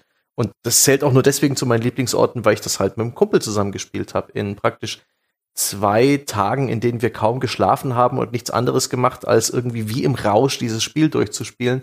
Und deswegen zählt The Witness zu meinen Lieblingsspielen und deswegen zählt die Insel von The Witness auch zu meinen Lieblingsorten. Nur deswegen. Ja, wir, das ist eh ganz interessant, weil wir tendieren immer so ein bisschen da, dazu, glaube ich. Ähm, deswegen auch vorher diese Diskussion mit einem, haben wir noch kleinere Orte, die wir nennen können, bestimmte einzelne Gebäude in einem Spiel. Oder wenn wir jetzt zum Beispiel dran denken, nehmen wir ein Spiel wie Skyrim. Dort gibt es Städte, die mag ich, und dort gibt es Städte, die hasse ich. Und das kann unterschiedliche Orte haben. Vielleicht hasse ich die eine Stadt innerhalb dieses Spiels, weil sie mich ästhetisch nicht anspricht. Vielleicht hasse ich die andere Stadt in diesem Spiel, weil ich es eine Pest finde, in ihr zu navigieren, weil sie unterschiedliche vertikale Ebenen hat, was mich zum Beispiel mm. bei, einer, hm. bei einer Navigation in, in solchen Rollenspielstätten echt immer nervt, wo ich mir denke, ja, okay, ist vielleicht realistischer, macht's allerdings nur absolut nervig, hier sich zurechtzufinden und so weiter, insbesondere wenn die Automap dann ähm, vielleicht auch nicht ganz perfekt ist auf unterschiedliche unterschiedliche Höhenlevel und so weiter. Und lohnt es sich vielleicht mehr so auf der Ebene drauf zu gucken, mhm. weil was wir immer äh, oder auch als Öffentlichkeit machen, ist so, wir gucken auf das ganz große Ding und dann reden wir über Spielwelten und dann sagen wir, ja, Skyrim ist eine tolle Spielwelt. Und dann sag ich oder würde ich sagen, jein, ja, also Skyrim ist zur Hälfte eine relativ coole Spielwelt und zur Hälfte eine Spielwelt, die ich echt nicht gut fand. Wahrscheinlich, wenn ich es runterbreche. Weil ich sage, oh Gott, wenn mich, also nach Markart kriegen mich keine zehn Pferde mehr. Zum Beispiel. Ähm, andere Städte, wie zum Beispiel Weißlauf oder so, oder White Run, wie es im Original heißt, das wird wahrscheinlich mein Muskelgedächtnis auch noch hinkriegen, mich dort in die Kneipe zu lotsen, ohne dass ich ein einziges Mal auf den Bildschirm gucke. ja, oder an den, an den Metzgerstand, wo ich Isolde, ja, den romantischen Heiratsantrag gemacht ja. habe, was das betrifft. Und ähm, weißt du, aber wenn man auf einzelne Spiele runterguckt, ähm, überhaupt erstmal, bevor man über Lieblingsorte, weißt du, und dann ist das letztlich, und das sieht man immer wieder an den Listen und auch bei, bei uns im Forum, letztlich sind das immer wieder ganze Spiele. Sehr, sehr mhm. häufig zumindest. Ja. Ähm, wenn, aber dabei ist die Fragestellung eine sehr spezifische. Vielleicht müssen wir einfach ein bisschen mehr auf die Mikroebene äh, abbiegen und uns einfach mehr vergegenwärtigen. Auch keine Ahnung, ein, ein Jump'n'Run, da gibt es Spiele, äh, da gibt es Jump'n'Runs zum Beispiel, wo es, wo ich sagen würde, den Level mag ich. Ach, immer wenn der kommt, ist es super und um Gottes Willen nicht der Level. Ja, ein Zelda-Tempel, eine bestimmte Rennstrecke in einem Rennspiel und sowas. Aber mhm. da ist mir eben kein Beispiel eingefallen, weil ich auch solche Dinge nicht unter diesem Gesichtspunkt wahrnehme und mir merke, das ist etwas, daran erinnere ich mich wieder jetzt, wo wir über diese Fragestellung gesprochen haben, wahrscheinlich zukünftig, wenn ich irgendwann mal in einem ähm, Open-World-Spiel eine Stadt entdecke, die einfach die perfekten Laufwege hat, die bequemstmögliche Stadt oder sowas. Und dann wird's mir vielleicht wie Schuppen vor den Augen fallen. Aber ich habe da nichts parat und ich habe echt lange und auf frustrierende Art und Weise gegrübelt und genau nach sowas gesucht, nach, nach so perfekten kleinen Kapseln. Aber fuck, nein. das frustriert mich ja auch dass wir hier die Fragestellung nicht so wirklich erfüllen können. Oder dass jetzt Spiele einfach äh, geben, die das einfach, einfach nicht her. Sind sie, sind sie da diesbezüglich einfach makelhaft? Ich weiß es nicht. Es kann natürlich auch einfach sein, dass man sehr viel schon wieder vergessen hat, ehrlich gesagt. Klar, also ich habe viel erlebt und bestimmt auch einige geile Orte, die ich jetzt, wenn ich das perfekte fotografische Gedächtnis hätte, zücken könnte. Aber es ist halt nichts hängen geblieben. Also was mir zum Beispiel im Gedächtnis geblieben ist, ist äh, aus Zelda Breath of the Wild, als ich da auf diesem Bergkamm entlang gelaufen bin. Kann ich dir noch sagen, wo genau in dieser Spielwelt dieser Bergkamm war, ob, ob der einen Namen hat? Um Gottes Willen, nein. Ich habe halt diese Bilder noch im Kopf und ich weiß noch, dass ich das total geil fand. So musikalische Untermalung, die ganze Tonstimmung, die dann dabei herrschte, so ein bisschen säuselnder Wind und das, das weite Land und so weiter. Und das ist so ein Ding, ich habe halt noch diese Impression im Kopf, ne? Eher wie so ein Gemälde, das man mal betrachtet hat, das einen Eindruck hinterlassen hat. Aber ich könnte jetzt natürlich nicht mehr den mit dem Finger drauf zeigen und sagen, so, das war genau da in Dings. Ne? Also du gehst von hier dem Dorf aus 50 Schritte da lang und dann ne, den, nächsten Berg, den du siehst. Was hast denn du noch für, für Dinge aufgeschrieben, Jochen? Weil du hattest ja schon so interessante Kategorien angefangen und das interessiert mich. Ich habe noch die Kategorie ähm, Urlaub fahren. Ah. Hm, ich habe so an Urlaubsorte gedacht, die in Spielen repräsentiert werden. Und welche werden oder welche dann für mich in sehr, sehr vielen Spielen interessanterweise, obwohl er nur so selten vergleichsweise zum Einsatz kommt, echt gut funktioniert hat. Und da steht bei mir Karibik. Hm. Karibik hatte das beste Far Cry, Karibik hatte ähm, das beste Assassin's Creed und Karibik hatte Pirates. Und angesichts dessen, ah. dass die Karibik echt vergleichsweise selten im, im Vergleich jetzt zu irgendwie Fantasy, ja, oder ähm, London oder New York oder so in Spielen auftaucht, hat sie drei immerhin, wo ich jetzt sagen würde, aus durchaus bekannten langjährigen Reihen beste Spiele hervorgebracht, unter anderem, weil Setting sehr cool, und sie hat auch noch Pirates. Mhm. Ja, und äh, da kann ich auch gleich konkret sagen, wo in der Karibik wir Urlaub machen, nämlich auf Mealy Island von Monkey Island. Eine schöne Hemd, äh, so, so Haut drauf, Pirateninsel voller seltsamer Charaktere mit äh, einem Pub, wo wir dann Grog trinken, der ähm, uns den Hals zerschmilzt. Es wird großartig. Und wir werden uns Beleidigungsduelle liefern. ja, du kämpfst wie eine Kuh. Das, das ist, äh, das ist nur die Theorie. Die Realität wird sein, dass ich, zumindest ich die ganze Zeit nur über das Klima jammer nachdem ich ja jetzt nicht in der Karibik gewesen bin, aber schon ein, zwei Mal in so äh, eher tropischem Klima unterwegs ge gewesen bin, habe ich festgestellt, dass alles, wo es warm ist, plus hohe Luftfeuchtigkeit, da verrecke ich. Deswegen die Karibik ist eher nicht mehr auf den Top-Reisezielen. Also zumindest bei den virtuellen Reisezielen steht sie bei mir sehr weit oben. Also es ist, es ist überraschend häufig. Ich habe dann so eine Liste gesucht mit äh, Spiele, die in der Karibik spielen. Und zumindest die Liste, die ich gefunden habe, ist vergleichsweise überschaubar, wenn man sie mit Spiele, die in New York spielen, zum Beispiel vergleichen würde. Und erstaunlich ergiebige. Also ich mochte oh. sowohl die Spielwelt und die Spielumgebung von, von Far Cry 3 damals, die hat auch wie die Faust aufs Auge ähm, zum Rest gepasst. Ähm, ich mochte, fand Assassin's Creed äh, Black Flag ja mithin das beste Assassin's Creed zusammen mit Assassin's Creed 2. Auch unter anderem, weil es diese Formel dann halt in einer neuen Art von Spielwelt, ähm, wie ich fand, dann zumindest noch mal ein bisschen bisschen aufgefrischt hat für die damalige Zeit. Aber ich mag generell einfach auf so einer ästhetischen Art und Weise. Ich finde, die, die, die Karibik gibt viel her. Und man sieht hm. das ja auch generell, so dieses, dieses einsame Südseeinsel-Flair, das funktioniert ja auch in so einem Kontext wie Lost zum Beispiel. Also diese, diese weit abgelegene äh, Insel oder Inselwelt, ähm, die unberührt vor der westlichen Entdeckung lag für Hunderte und Tausende und Abertausende von Jahren und unter deren malerischer Oberfläche, ja, sich ja Gott weiß was verstecken könnte. Das funktioniert halt auf so einer mythologischen Ebene, finde ich recht gut. Und es scheint etwas zu sein, was offensichtlich ganz gut unterstützt, wie Spiele funktionieren, angesichts des Umstandes, wie viele gute Spiele in der Karibik spielen. Optisch ist die, gibt die natürlich einiges her die große Gefahr bei solchen Erzählungen ist immer, dass irgendjemand auf die Idee kommt, Voodoo mit reinzubringen. Und immer wenn Voodoo in eine Erzählung reinkommt, wird sie meistens scheiße. Da muss es ja recht geben, ja. Ansonsten, was ich immer geil finde, ist, äh, gibt zwei Sachen. Ähm, also ich mag auch dieses Karibik-Ding. Dead Island, das erste sah damals zum Beispiel auch traumhaft aus. Da hast du auch gedacht, so, oh geil. Ja, das startet ja auch in so einem Ferienressort, wo du auch so denkst, so, das ne, wäre schon nicht ganz schlimm, wenn man da jetzt mal eine Woche Urlaub gewinnen würde. Um, was ich aber immer rein von der ganzen ästhetischen Anmutung unglaublich mag, ist erstmal Wüste.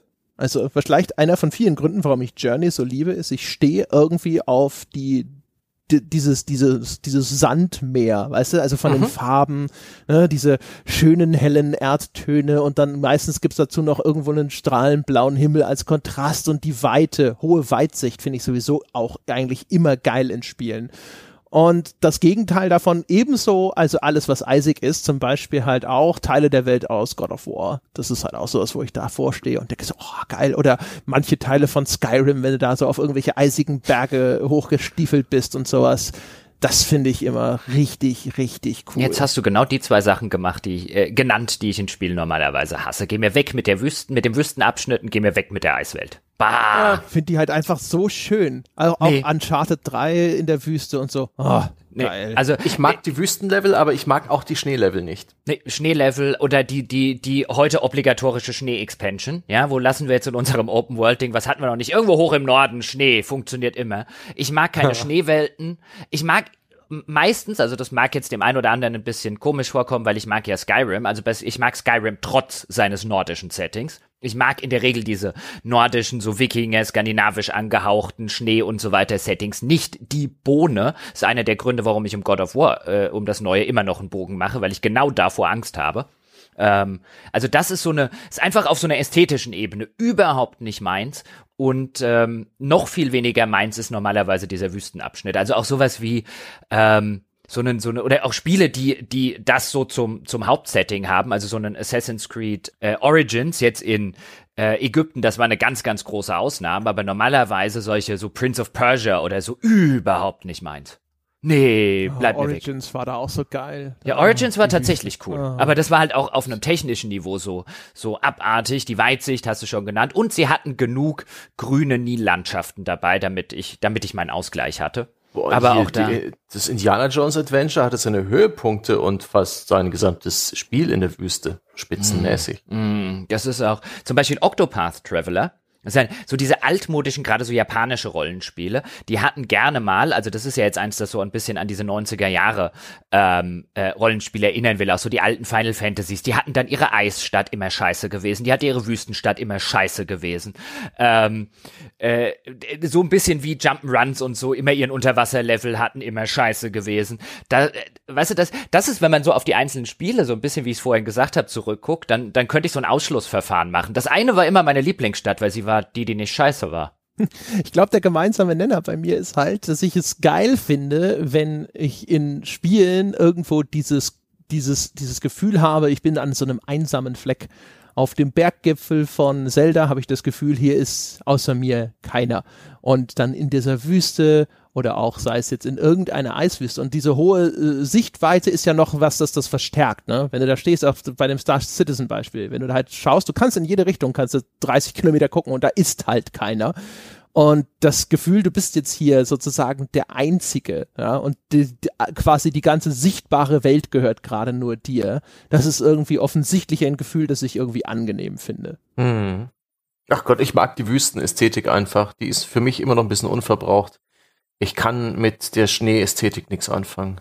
Weil mit Schneelevels kommt immer gleich die Eisfläche. Ja?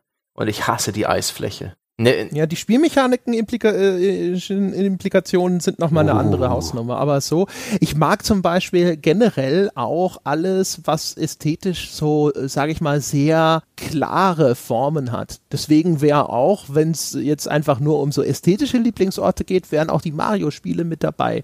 Und da insbesondere halt die Level, die in irgendwie auf grüner Wiese, blauem Himmel und so spielen. Weil die halt, die haben so eine schöne, klare Bildsprache. Es ist nichts überladen, nichts überfrachtet, nichts zugeschissen mit irgendwas. Und das ist halt auch so eine Wüste, ne? Es ist halt einfach dieses Sandmeer und da ist der Himmel und das ist nix. Und so eine Eisfläche und so, da gibt's ja auch dann so in God of War, weißt du, wenn da diese, äh, diese Eisflächen von einem Gletscher rausragen und dann die Reflexionen und wie sich das berichtet und wie das Eis spiegelt, überhaupt eine große Masse an Eis, ist schon irgendwie geil. Hm. Nee, Ach nee. Gott. Das ein, also mithin, mit das einzige Mal, wo ich, ähm, wo ich das auch auf so einer ästhetischen Weise cool gefunden habe, deswegen habe ich neulich mal wieder die ersten zwei Folgen geguckt und dann sofort wieder aufgehört, war The Terror, die Serie, die auf dem Dan Simmons Roman basiert, auf Amazon läuft die, glaube ich. Aber da, also von der Bildsprache her, also bis das Monster auftaucht, dann wird's bescheuert, aber von der Bildsprache her, da ewiges Eis und äh, oben Antarktis ist das, glaube ich, Nord Suche nach der Nordwestpassage und so weiter und dann mit so einem gewissen blauen Farbfilter und so. Das ist wirklich cool. Also diese unendliche Weite. Ich wüsste jetzt aber so gut wie kein Spiel, das das in der Art und Weise für mich ästhetisch umgesetzt hat.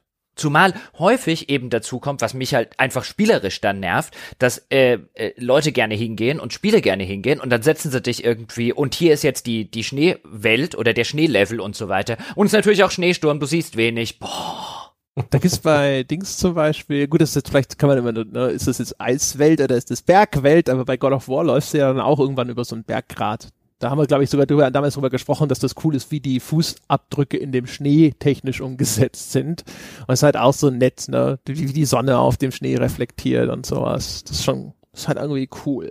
Ha. Ich habe ja überlegt, ähm, gibt es eine Lieblingsraumstation um mal oder einen Lieblingsort im Weltraum? Oder? Ja, die Normandy ja? aus Mass Effect. Oh, mhm. stimmt, die ist auch so ein bisschen so Hubwelt, ne? Mhm. Und es war, weil Andrea hat vorhin so schön gesagt, als er so ein bisschen über die Leute gesprochen hat, die dann so ihr, ihre kleine Pension irgendwo abseits des Touristenstroms äh, entdeckt haben. Und diese Leute haben ja dann häufig auch ihr Restaurant wo es dann heißt, und wir gehen mal wieder in unser Café oder in unser Restaurant. Weißt du, wo halt so ein, als, als würde es ihnen gehören. Mhm. Und wir hatten es eingangs ja über Sachen, die mir eigentlich gehören sollten. Also irgendwas, was in so einem Crafting-Spiel aufbaut, das ist nie meins. Aber die Normen, die in Mass Effect, die war meins. Es war mein mhm. Schiff und meine Crew. Cool. Die ist ja auch designt wie so, äh, ne? Quasi der Mutterleib. Echt? Hat die? Ja, wie so ein Kokon. Ja, ja, es ist halt also dunkel, warme Farben von den Displays und sonst irgendwas. Das ist so, das ist so die, die, die urkindliche Erinnerung als ah, ja. Leveldesign. Okay. Nee, ich habe ja nie einen Mass Effect gespielt, keine Sekunde in meinem Leben. Das ist eine Wissenslücke, die werde ich ins Grab tragen und bin da immer ganz fasziniert. Ich, ich höre immer wieder von Sachen wie Aufzügen und, äh, und anderen Dingen aus Mass Effect aber, kann damit nichts in Bezug setzen. Aber total interessant, weil ich habe auch im Vorfeld, weil ich äh, ahnte schon, dass ich früher oder später die Normandy sage, habe drüber nachgedacht, warum eigentlich ausgerechnet die Normandy? Warum nicht zum Beispiel das Raumschiff aus, ähm, weil diese Mechanik, du hast dein eigenes Raumschiff und zwischen den Missionen und zwischen den einzelnen Planeten kannst auf dem Raumschiff rumlaufen, kannst mit den Leuten mhm. quatschen mhm. und Co. Das gab es auch in Knights of the Old Republic, also den inoffiziellen Vorgängern sozusagen. Da hattest du auch dein eigenes Raumschiff, das mechanisch ähnlich funktioniert hat. In Dragon Age Origins hattest du dein Party Camp, das ebenfalls mechanisch so funktioniert hat. Und in Dragon Age Inquisition hattest du ja sogar dein eine eigene Festung. Und alles davon, selbst die Festung, die eigentlich auf dem Papier viel, viel cooler sein sollte, ja, ich habe meine eigene Inquisitionsfestung mit meinem eigenen Thronsaal, meinem eigenen Schlafzimmer und alles drum und dran, wie cool ist das denn? Hab die voll abgestunken gegen die Normandie. Und zum einen glaube ich schon, was André gesagt hat, dass die so ein bisschen gebaut ist, wie so ein schützender, die Außenwelt abhaltender, auch gewissermaßen eskapistischer ähm, Kokon, der alles, was man nicht haben möchte, fernhält. Übrigens auch spielerischer Natur. In der in der Normandy von Mass Effect geht mir das Spiel nicht als Spiel auf den Sack. Ja, wenn ich keine Lust habe gerade auf das Spiel, aus welchen Gründen auch immer, weil ich gerade frustriert bin von irgendeinem Kampf, den ich nicht geschafft habe, weil ich irgendwie sage, ich habe gerade keinen Bock mehr auf irgendwie Deckungsshooter oder so, dann gibt es in der Regel immer irgendwas, was ich auf der Normandy machen kann. Irgendeinen neuen Dialog, irgendwas anderes. Es nimmt ein bisschen das Tempo raus, sorgt für eine andere Sorte von Tempo. Ich kann mit meinen Kumpels reden, ich kann da drüben mit jemandem ein Bier trinken. Das, ähm, das ist so ein Rückzugsort, der auch im Spiel, im Kontext des Spiels wunderbar als Rückzugsort funktioniert. Und es ist halt wunderschön in der Handlung repräsentiert, also auch schon im ersten Mass Effect, wenn du dann tatsächlich am Anfang fliegst du ja nur sozusagen mit in der Normandy, dann ist es noch nicht dein Schiff, aber das Spiel beginnt dort. Es zeigt dir schon ganz am Anfang in der allerersten Sequenz das Schiff, das du später mal bekommen wirst. Und dann ist es im Kontext der Geschichte und des Spiels im weiteren Verlauf dann erstmal eine Belohnung. Hier ist jetzt dein eigenes Schiff und wir lassen dich damit jetzt auch hinfliegen, wo du willst. Und das ist deine Crew und du rekrutierst die im Laufe des Spiels. Also so gut wie in der Normandy hat seitdem, finde ich, niemand mehr kein Spiel mehr, zumindest keins, das ich gespielt habe, dieses hier ist sozusagen dein Haus. Letztlich ist es ja dein Haus im Weltall. Mhm. Niemand hat das jemals so gut umgesetzt, seitdem und davor wieder. Weil es einfach in jederlei Hinsicht als das funktioniert und als das gemacht ist, was es sein muss. Und ich glaube, das Interessante ist da dann wieder natürlich immer Kaffeesatzleserei, ja, wie viel davon war Vorsatz, wie viel davon ist einfach passiert. Aber wenn ich mir angucke, wie zum Beispiel Mass Effect Andromeda in der gleichen in der gleichen Disziplin, die versuchen, das eins zu eins zu kopieren und fallen auf die Schnauze. Hm. Deswegen, also mein, mein Tipp wäre, viel davon ist nicht bewusst designt, viel davon ist gut designt. Die Frage ist, wie viel ist absichtlich gut designt und wie viel ist halt einfach gut passiert. Ja, Glück ist ja bei sowas häufig mit irgendwo im Spiel auch. Ab und zu ist auch natürlich ne, wie wenn du Sachen ausbaust und dann an anderer Stelle das Reduzierte verlierst und sowas, dann ist das natürlich auch immer gefährlich. Ich erinnere mich an äh, was, also weißt du, deine Beschreibung der Empfindung, das ist ansonsten ist es jetzt was völlig anderes, aber das kann ich übertragen auf Fallen London in Sunless Sea. Immer wenn ich zurückgekehrt bin nach London und dann diese heimelige Hafenmusik losging und ich da wieder in meinen Hafen eingelaufen bin, das war halt auch, das war wirklich so dieses Gefühl, ah, der Heimathafen. Und vor allem bei dem Spiel noch verstärkt durch dieses Gefühl von, ah, wieder in Sicherheit, ja. Hier kannst du jetzt wieder alles reparieren und kannst wieder aufrüsten und sonst irgendwas. Und das ist mir deswegen halt wirklich wie eine Heimat in dem Spiel in Erinnerung geblieben. Obwohl das bestimmt jetzt auch wieder nicht ein Fall ist von, oh, da würde ich gerne aber ein Haus kaufen können, wenn es das wirklich gäbe oder sonst irgendwas. Aber das ist eines der wenigen Dinge, neben vielleicht dieser EverQuest-Wohnung, die tatsächlich auch so ein Heimatgefühl auslösen konnte. Das ist ein schönes Beispiel, ja. Der, der Safe Room im weitesten Sinne. Ja, genau. Also sowas so, so, so in der mhm. Art, mhm. aber in hässlich ist halt der Raum aus The Search, wo halt auch immer dieser gleiche Song lief und so und dann auch da, du merkst halt, das ist halt so ein bisschen Konditionierung mhm. wahrscheinlich, dass du da sitzt und dir denkst so, ah, ja, den Song würde ich mir nie auf mal irgendeinen äh, MP3-Player laden wollen, aber du verbindest den dann auf einmal einfach mit diesem sicheren Hafen in die, einem Spiel, in dem nach drei Schritten sonst jedes Mal irgendwas versucht, dir den Kopf abzuschlagen und dann denkst du halt auch so, so ein Glück läuft hier The Prisoner wieder. Ja, also ich glaube äh, tatsächlich auch das Stockholm-Syndrom, so wie es André vorher gesagt hat, ist sehr groß in Spielen, einfach weil Spiele halt auch ein Medium sind, das über extrem viel Lebenszeit, insbesondere moderne Spiele, äh, funktionieren. Auch wenn ich vorher zum Beispiel so eine so ein Britannia aus Ultima genannt habe, dann werde ich das immer mit der Maßgabe tun. Ich habe das Ding über neun Spiele lang begleitet. Ja, ich habe das sozusagen gesehen, als es noch gar nicht Britannia hieß, sondern so Saria in den ersten dreien und dann hat sich ein Teil davon abgespalten in der Lore der Spielwelt. Aber ich habe das wirklich über einen Zeitraum meines Lebens von über 20 Jahren ähm, immer wieder aufs Neue begleitet, teilweise auch dann nochmal zum zweiten oder dritten Mal nachgeholt. Also das ist halt einfach eine Beschäftigung mit dieser Spielwelt und so geht's, glaube ich, vielen Leuten, die eben mhm. Gothic genannt haben oder Gothic 2. Es ist einfach eine Beschäftigung mit einem Spiel und einer Spielwelt, in der wäre die Spielwelt und hätte ich die trotzdem als Lieblingsort in Erinnerung, wenn sie, und das würde ich jetzt zumindest von Ultima äh, äh, 6, 7 äh, keineswegs behaupten, aber selbst wenn die schlecht gewesen wäre, hätte ich sie in guter Erinnerung einfach so lange und so intensiv, wie ich mich damit auseinandergesetzt habe. Ja. Es gibt bestimmt Leute, die mögen diese Hub-Welt beispielsweise bei Destiny oder diese komische Basis, die man bei The Division hat, weil sie eben hunderte Stunden in diese Spiele gesteckt haben und inzwischen einfach ja konditioniert sind darauf, äh, sich äh, diese vertraute Umgebung mit äh, Erleichterung verbinden, mit Fortschritt verbinden. Ja, oder ganz. Also, ich habe hunderte Stunden Destiny gespielt, fand diese Hub-Welt deswegen nicht geil. ja, das war bloß äh, war ein schlechtes Beispiel. Und du war, ihr wisst, worauf ich hinaus will. Ja, es ist sogar ganz interessant, wenn ich jetzt wieder an, an MMOs zum Beispiel denke. Wir reden ja eigentlich dann bei Division und Destiny und so weiter, reden wir über die moderne Form der MMOs. Mhm. Aber jetzt auch so an alte Online-Rollenspiele. Und jetzt nehme ich noch mal ein Herr der Ringe Online-Beispiel da gibt es halt zig Hubs, weil natürlich jede neue Erweiterung mit irgendeinem neuen Patch braucht ja erstmal einen Hub, wo du dann die ganzen Goodies hast, die die Spieler halt brauchen, also eine Bank und ein Auktionshaus. Das heißt, die armen Designer eines solchen Spiels müssen halt jedes Mal aufs Neue, wenn sie wieder ein größeres Regionsupgrade machen, müssen halt wieder einen neuen Hub integrieren. Und das bedeutet, dass es im Laufe des Spiels, wenn du halt heute einen Charakter anfängst und den bis auf Level, ich glaube mittlerweile sind es bei 125 oder so, ich habe schon länger nicht mehr reingeguckt, spielst, dann hast du am Ende keine Ahnung, 25, 30 Minimum verschiedene Hubs. Und in der Regel hat jeder Hub auch einen eigenen Teleport, den man dann im Laufe des Spiels in dieser Hub-Welt und in der Umgebung sich ergrinden kann, damit man sich dort halt immer wieder zurück teleportieren kann. Und wenn ich jetzt einen neuen Charakter anfange bei Herr der Ringe Online, dann will ich unbedingt diese eine Stadt in Isengard, die will ich unbedingt haben, weil es die beste Hubwelt, weil da ist alles fußläufig am nächsten zu erreichen. Und das heißt, für mich ist das tatsächlich ein Lieblingsort in gewisser Weise in diesem Spiel, weil sämtliche meiner Figuren teleportieren sich immer, wenn sie was brauchen, dorthin zurück. Weil es der äh, Beste. Bist du wieder bei der Skyrim-Stadt, die die besseren Laufwege hat. Genau, das ist halt so, so ein typisches Beispiel, weil da, wo es losgeht, da steht direkt ein Händler, da stehen halt direkt, weil in diesen MMOs über Jahre hinweg wachsen da ja sonst wie viele Systeme und dann brauchst du jetzt wieder einen NPC dafür und einen dafür und hier ist noch irgendwas und da sind die ganzen Crafting-NPCs und da ist halt wirklich alles mit so wenigen Ladebildschirmen wie nur irgendwie möglich miteinander verknüpft und deswegen ab sofort nur noch dahin. Lanuch heißt das Ding, glaube ich. Oder ist das das andere? Egal. Ähm, nee, Lanuch war das Ding in Annetway. Ist ja auch wurscht, wie es heißt.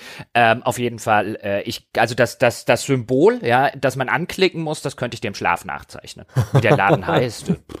Wahrscheinlich gibt's ja auch gar nicht so viele Orte, die einfach nur in sich irgendwie ein besonderer Ort sind. Weißt du, ich meine, da, was macht dein Elternhaus zu einem besonderen Ort? Sie, wahrscheinlich nicht in allen Fällen, dass man davor steht und sich denkt so, das ist so ein geiles Haus. Mann, ist das ein geiles Haus, weißt du?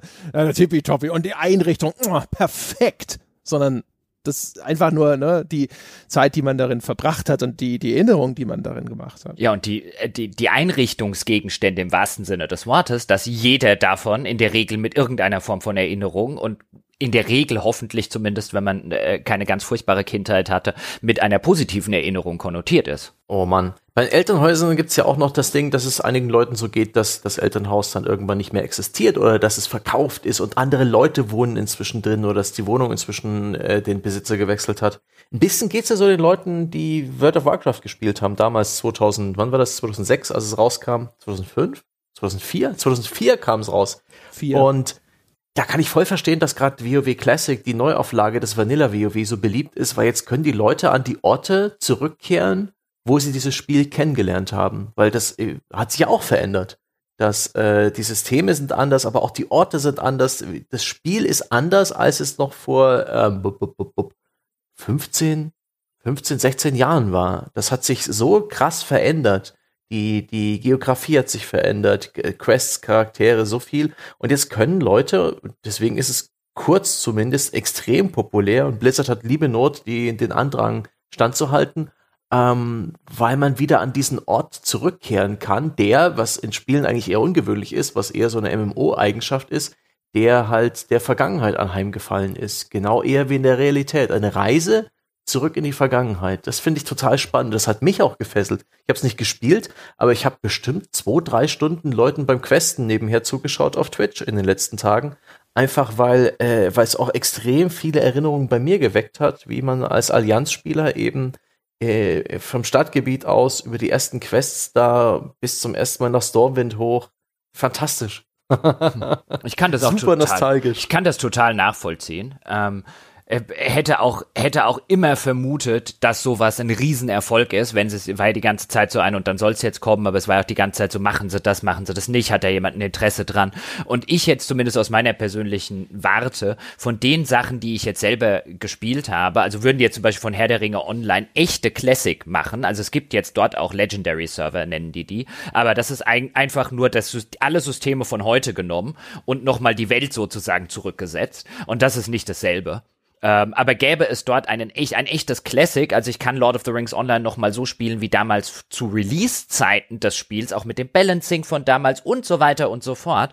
Ähm, und nicht mit den ganzen zusätzlichen Systemen, die sie da reingeklatscht haben, den ganzen Balancing-Veränderungen, den Klassenveränderungen, sondern so wie es damals rausgekommen wäre. Ich würde einen Haufen Geld dafür bezahlen. Einen Haufen Geld. Kann das total nachvollziehen, dass da Leute ein, ein Bedürfnis haben, weil es, das hat ja auch sowas Archäologisches. Also es ist wirklich sowas wie, normalerweise hast du die Möglichkeit nicht mehr zu etwas, zu, weißt du, zu so einem eingefrorenen Zeitpunkt mhm. zurückzukehren. In, in der Realität ist das nicht möglich und Spiele können sowas bieten.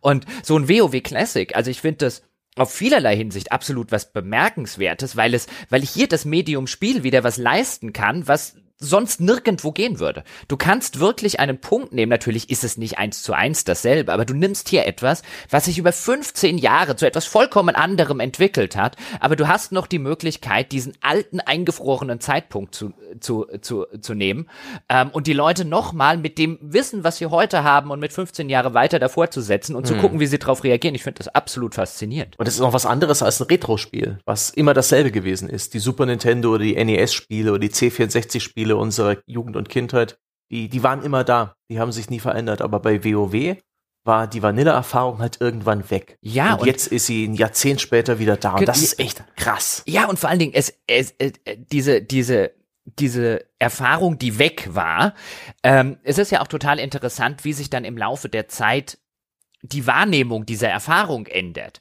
und wie sehr dann ähm, sich zum Beispiel auch einfach Irrtümer und so weiter festsetzen.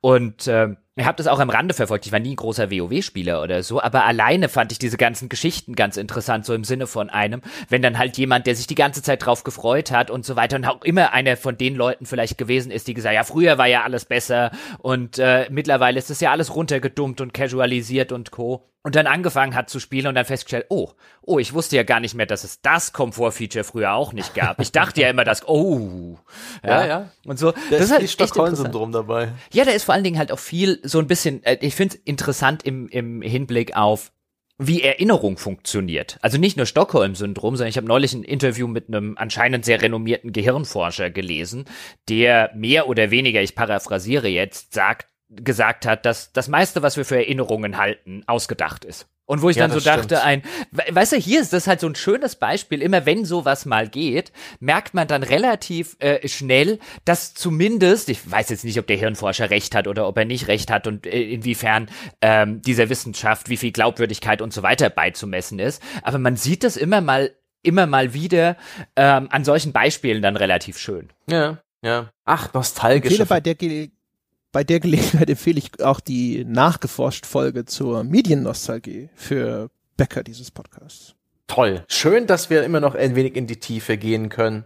Das lohnt sich sehr, Bäcker unseres Podcasts zu werden. Oh, das war jetzt die, äh, André, nimm die Knarre weg. Ja, denk auch an die, an die frühen Folgen. Das waren ja wirklich die besten. ja, das stimmt.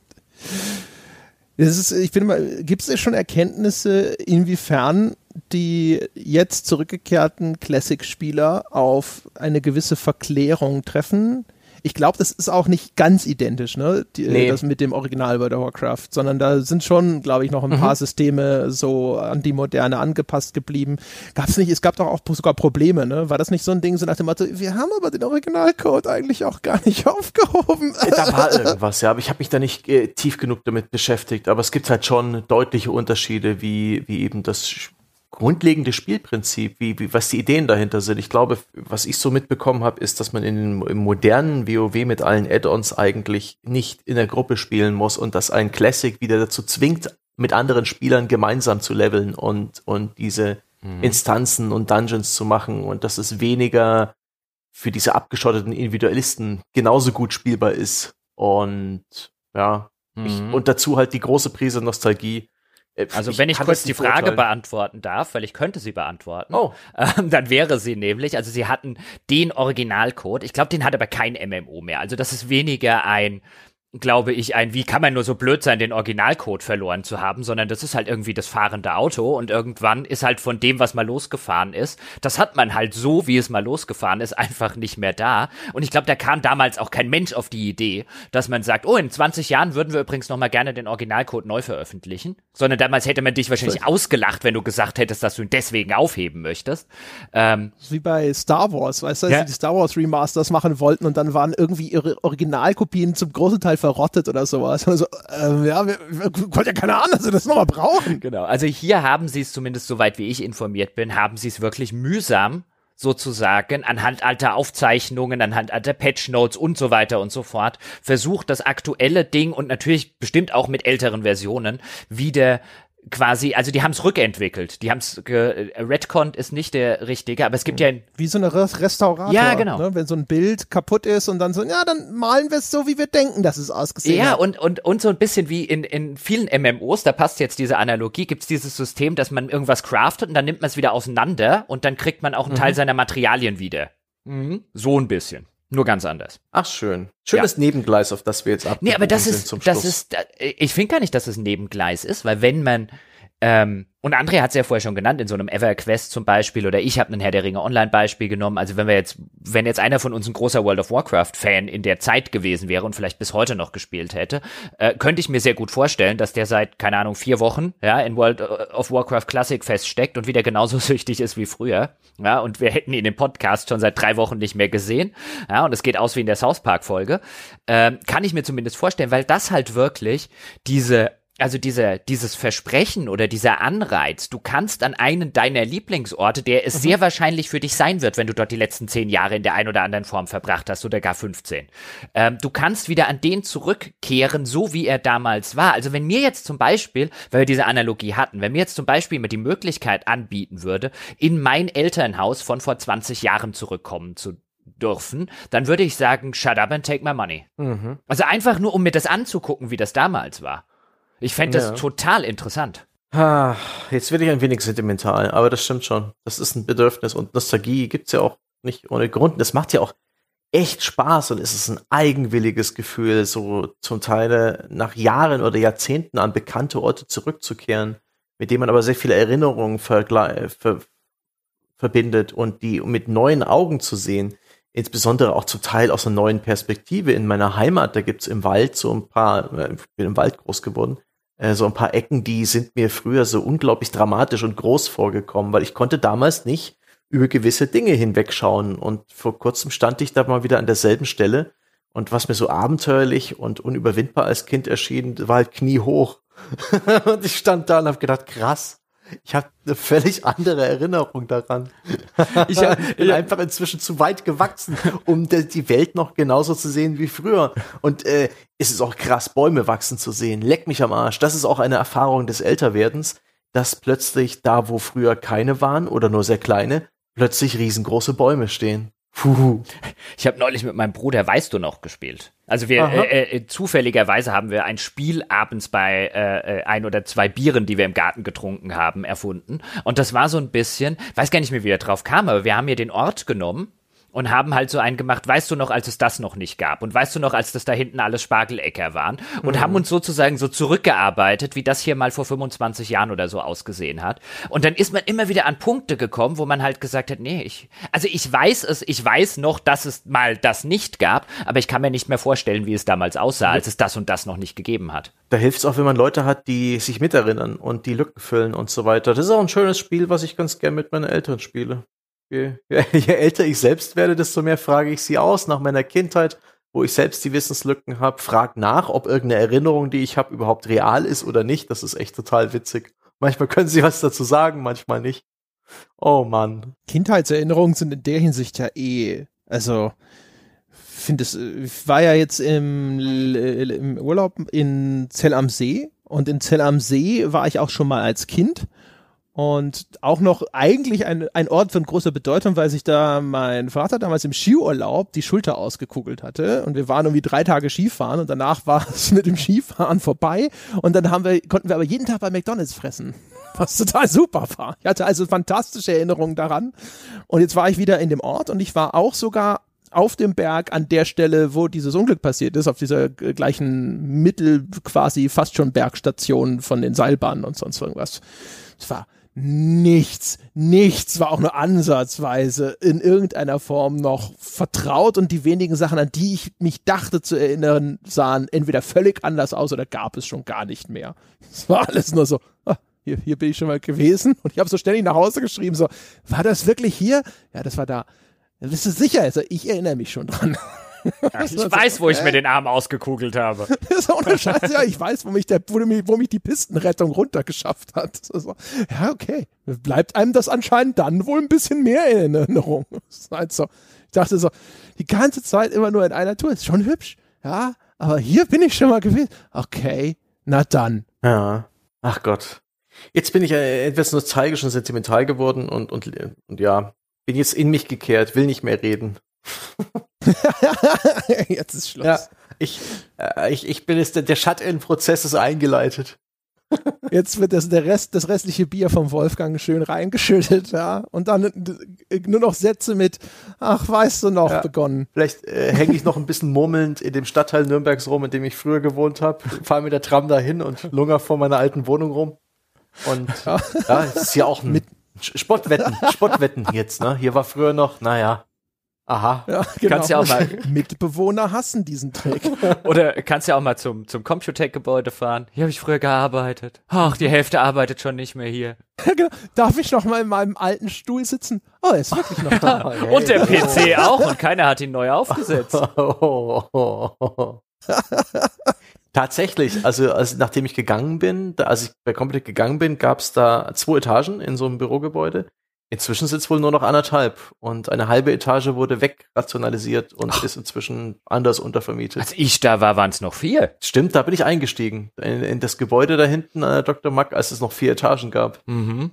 Da hatte es, also gab auch einen Empfang und so. Ich glaube, ja. das ist immer das Erste, was wegrationalisiert wird, leider Gottes für die armen äh, Menschen, die dort arbeiten. Aber es ist immer wieder interessant. Also du, du, du siehst ein Unternehmen, das einen Empfang hat, wenn der wegrationalisiert ist, haben sie Schwierigkeiten. Ich glaube, die haben immer noch einen Empfang. Den hatten sie, bis ich da aufgehört habe.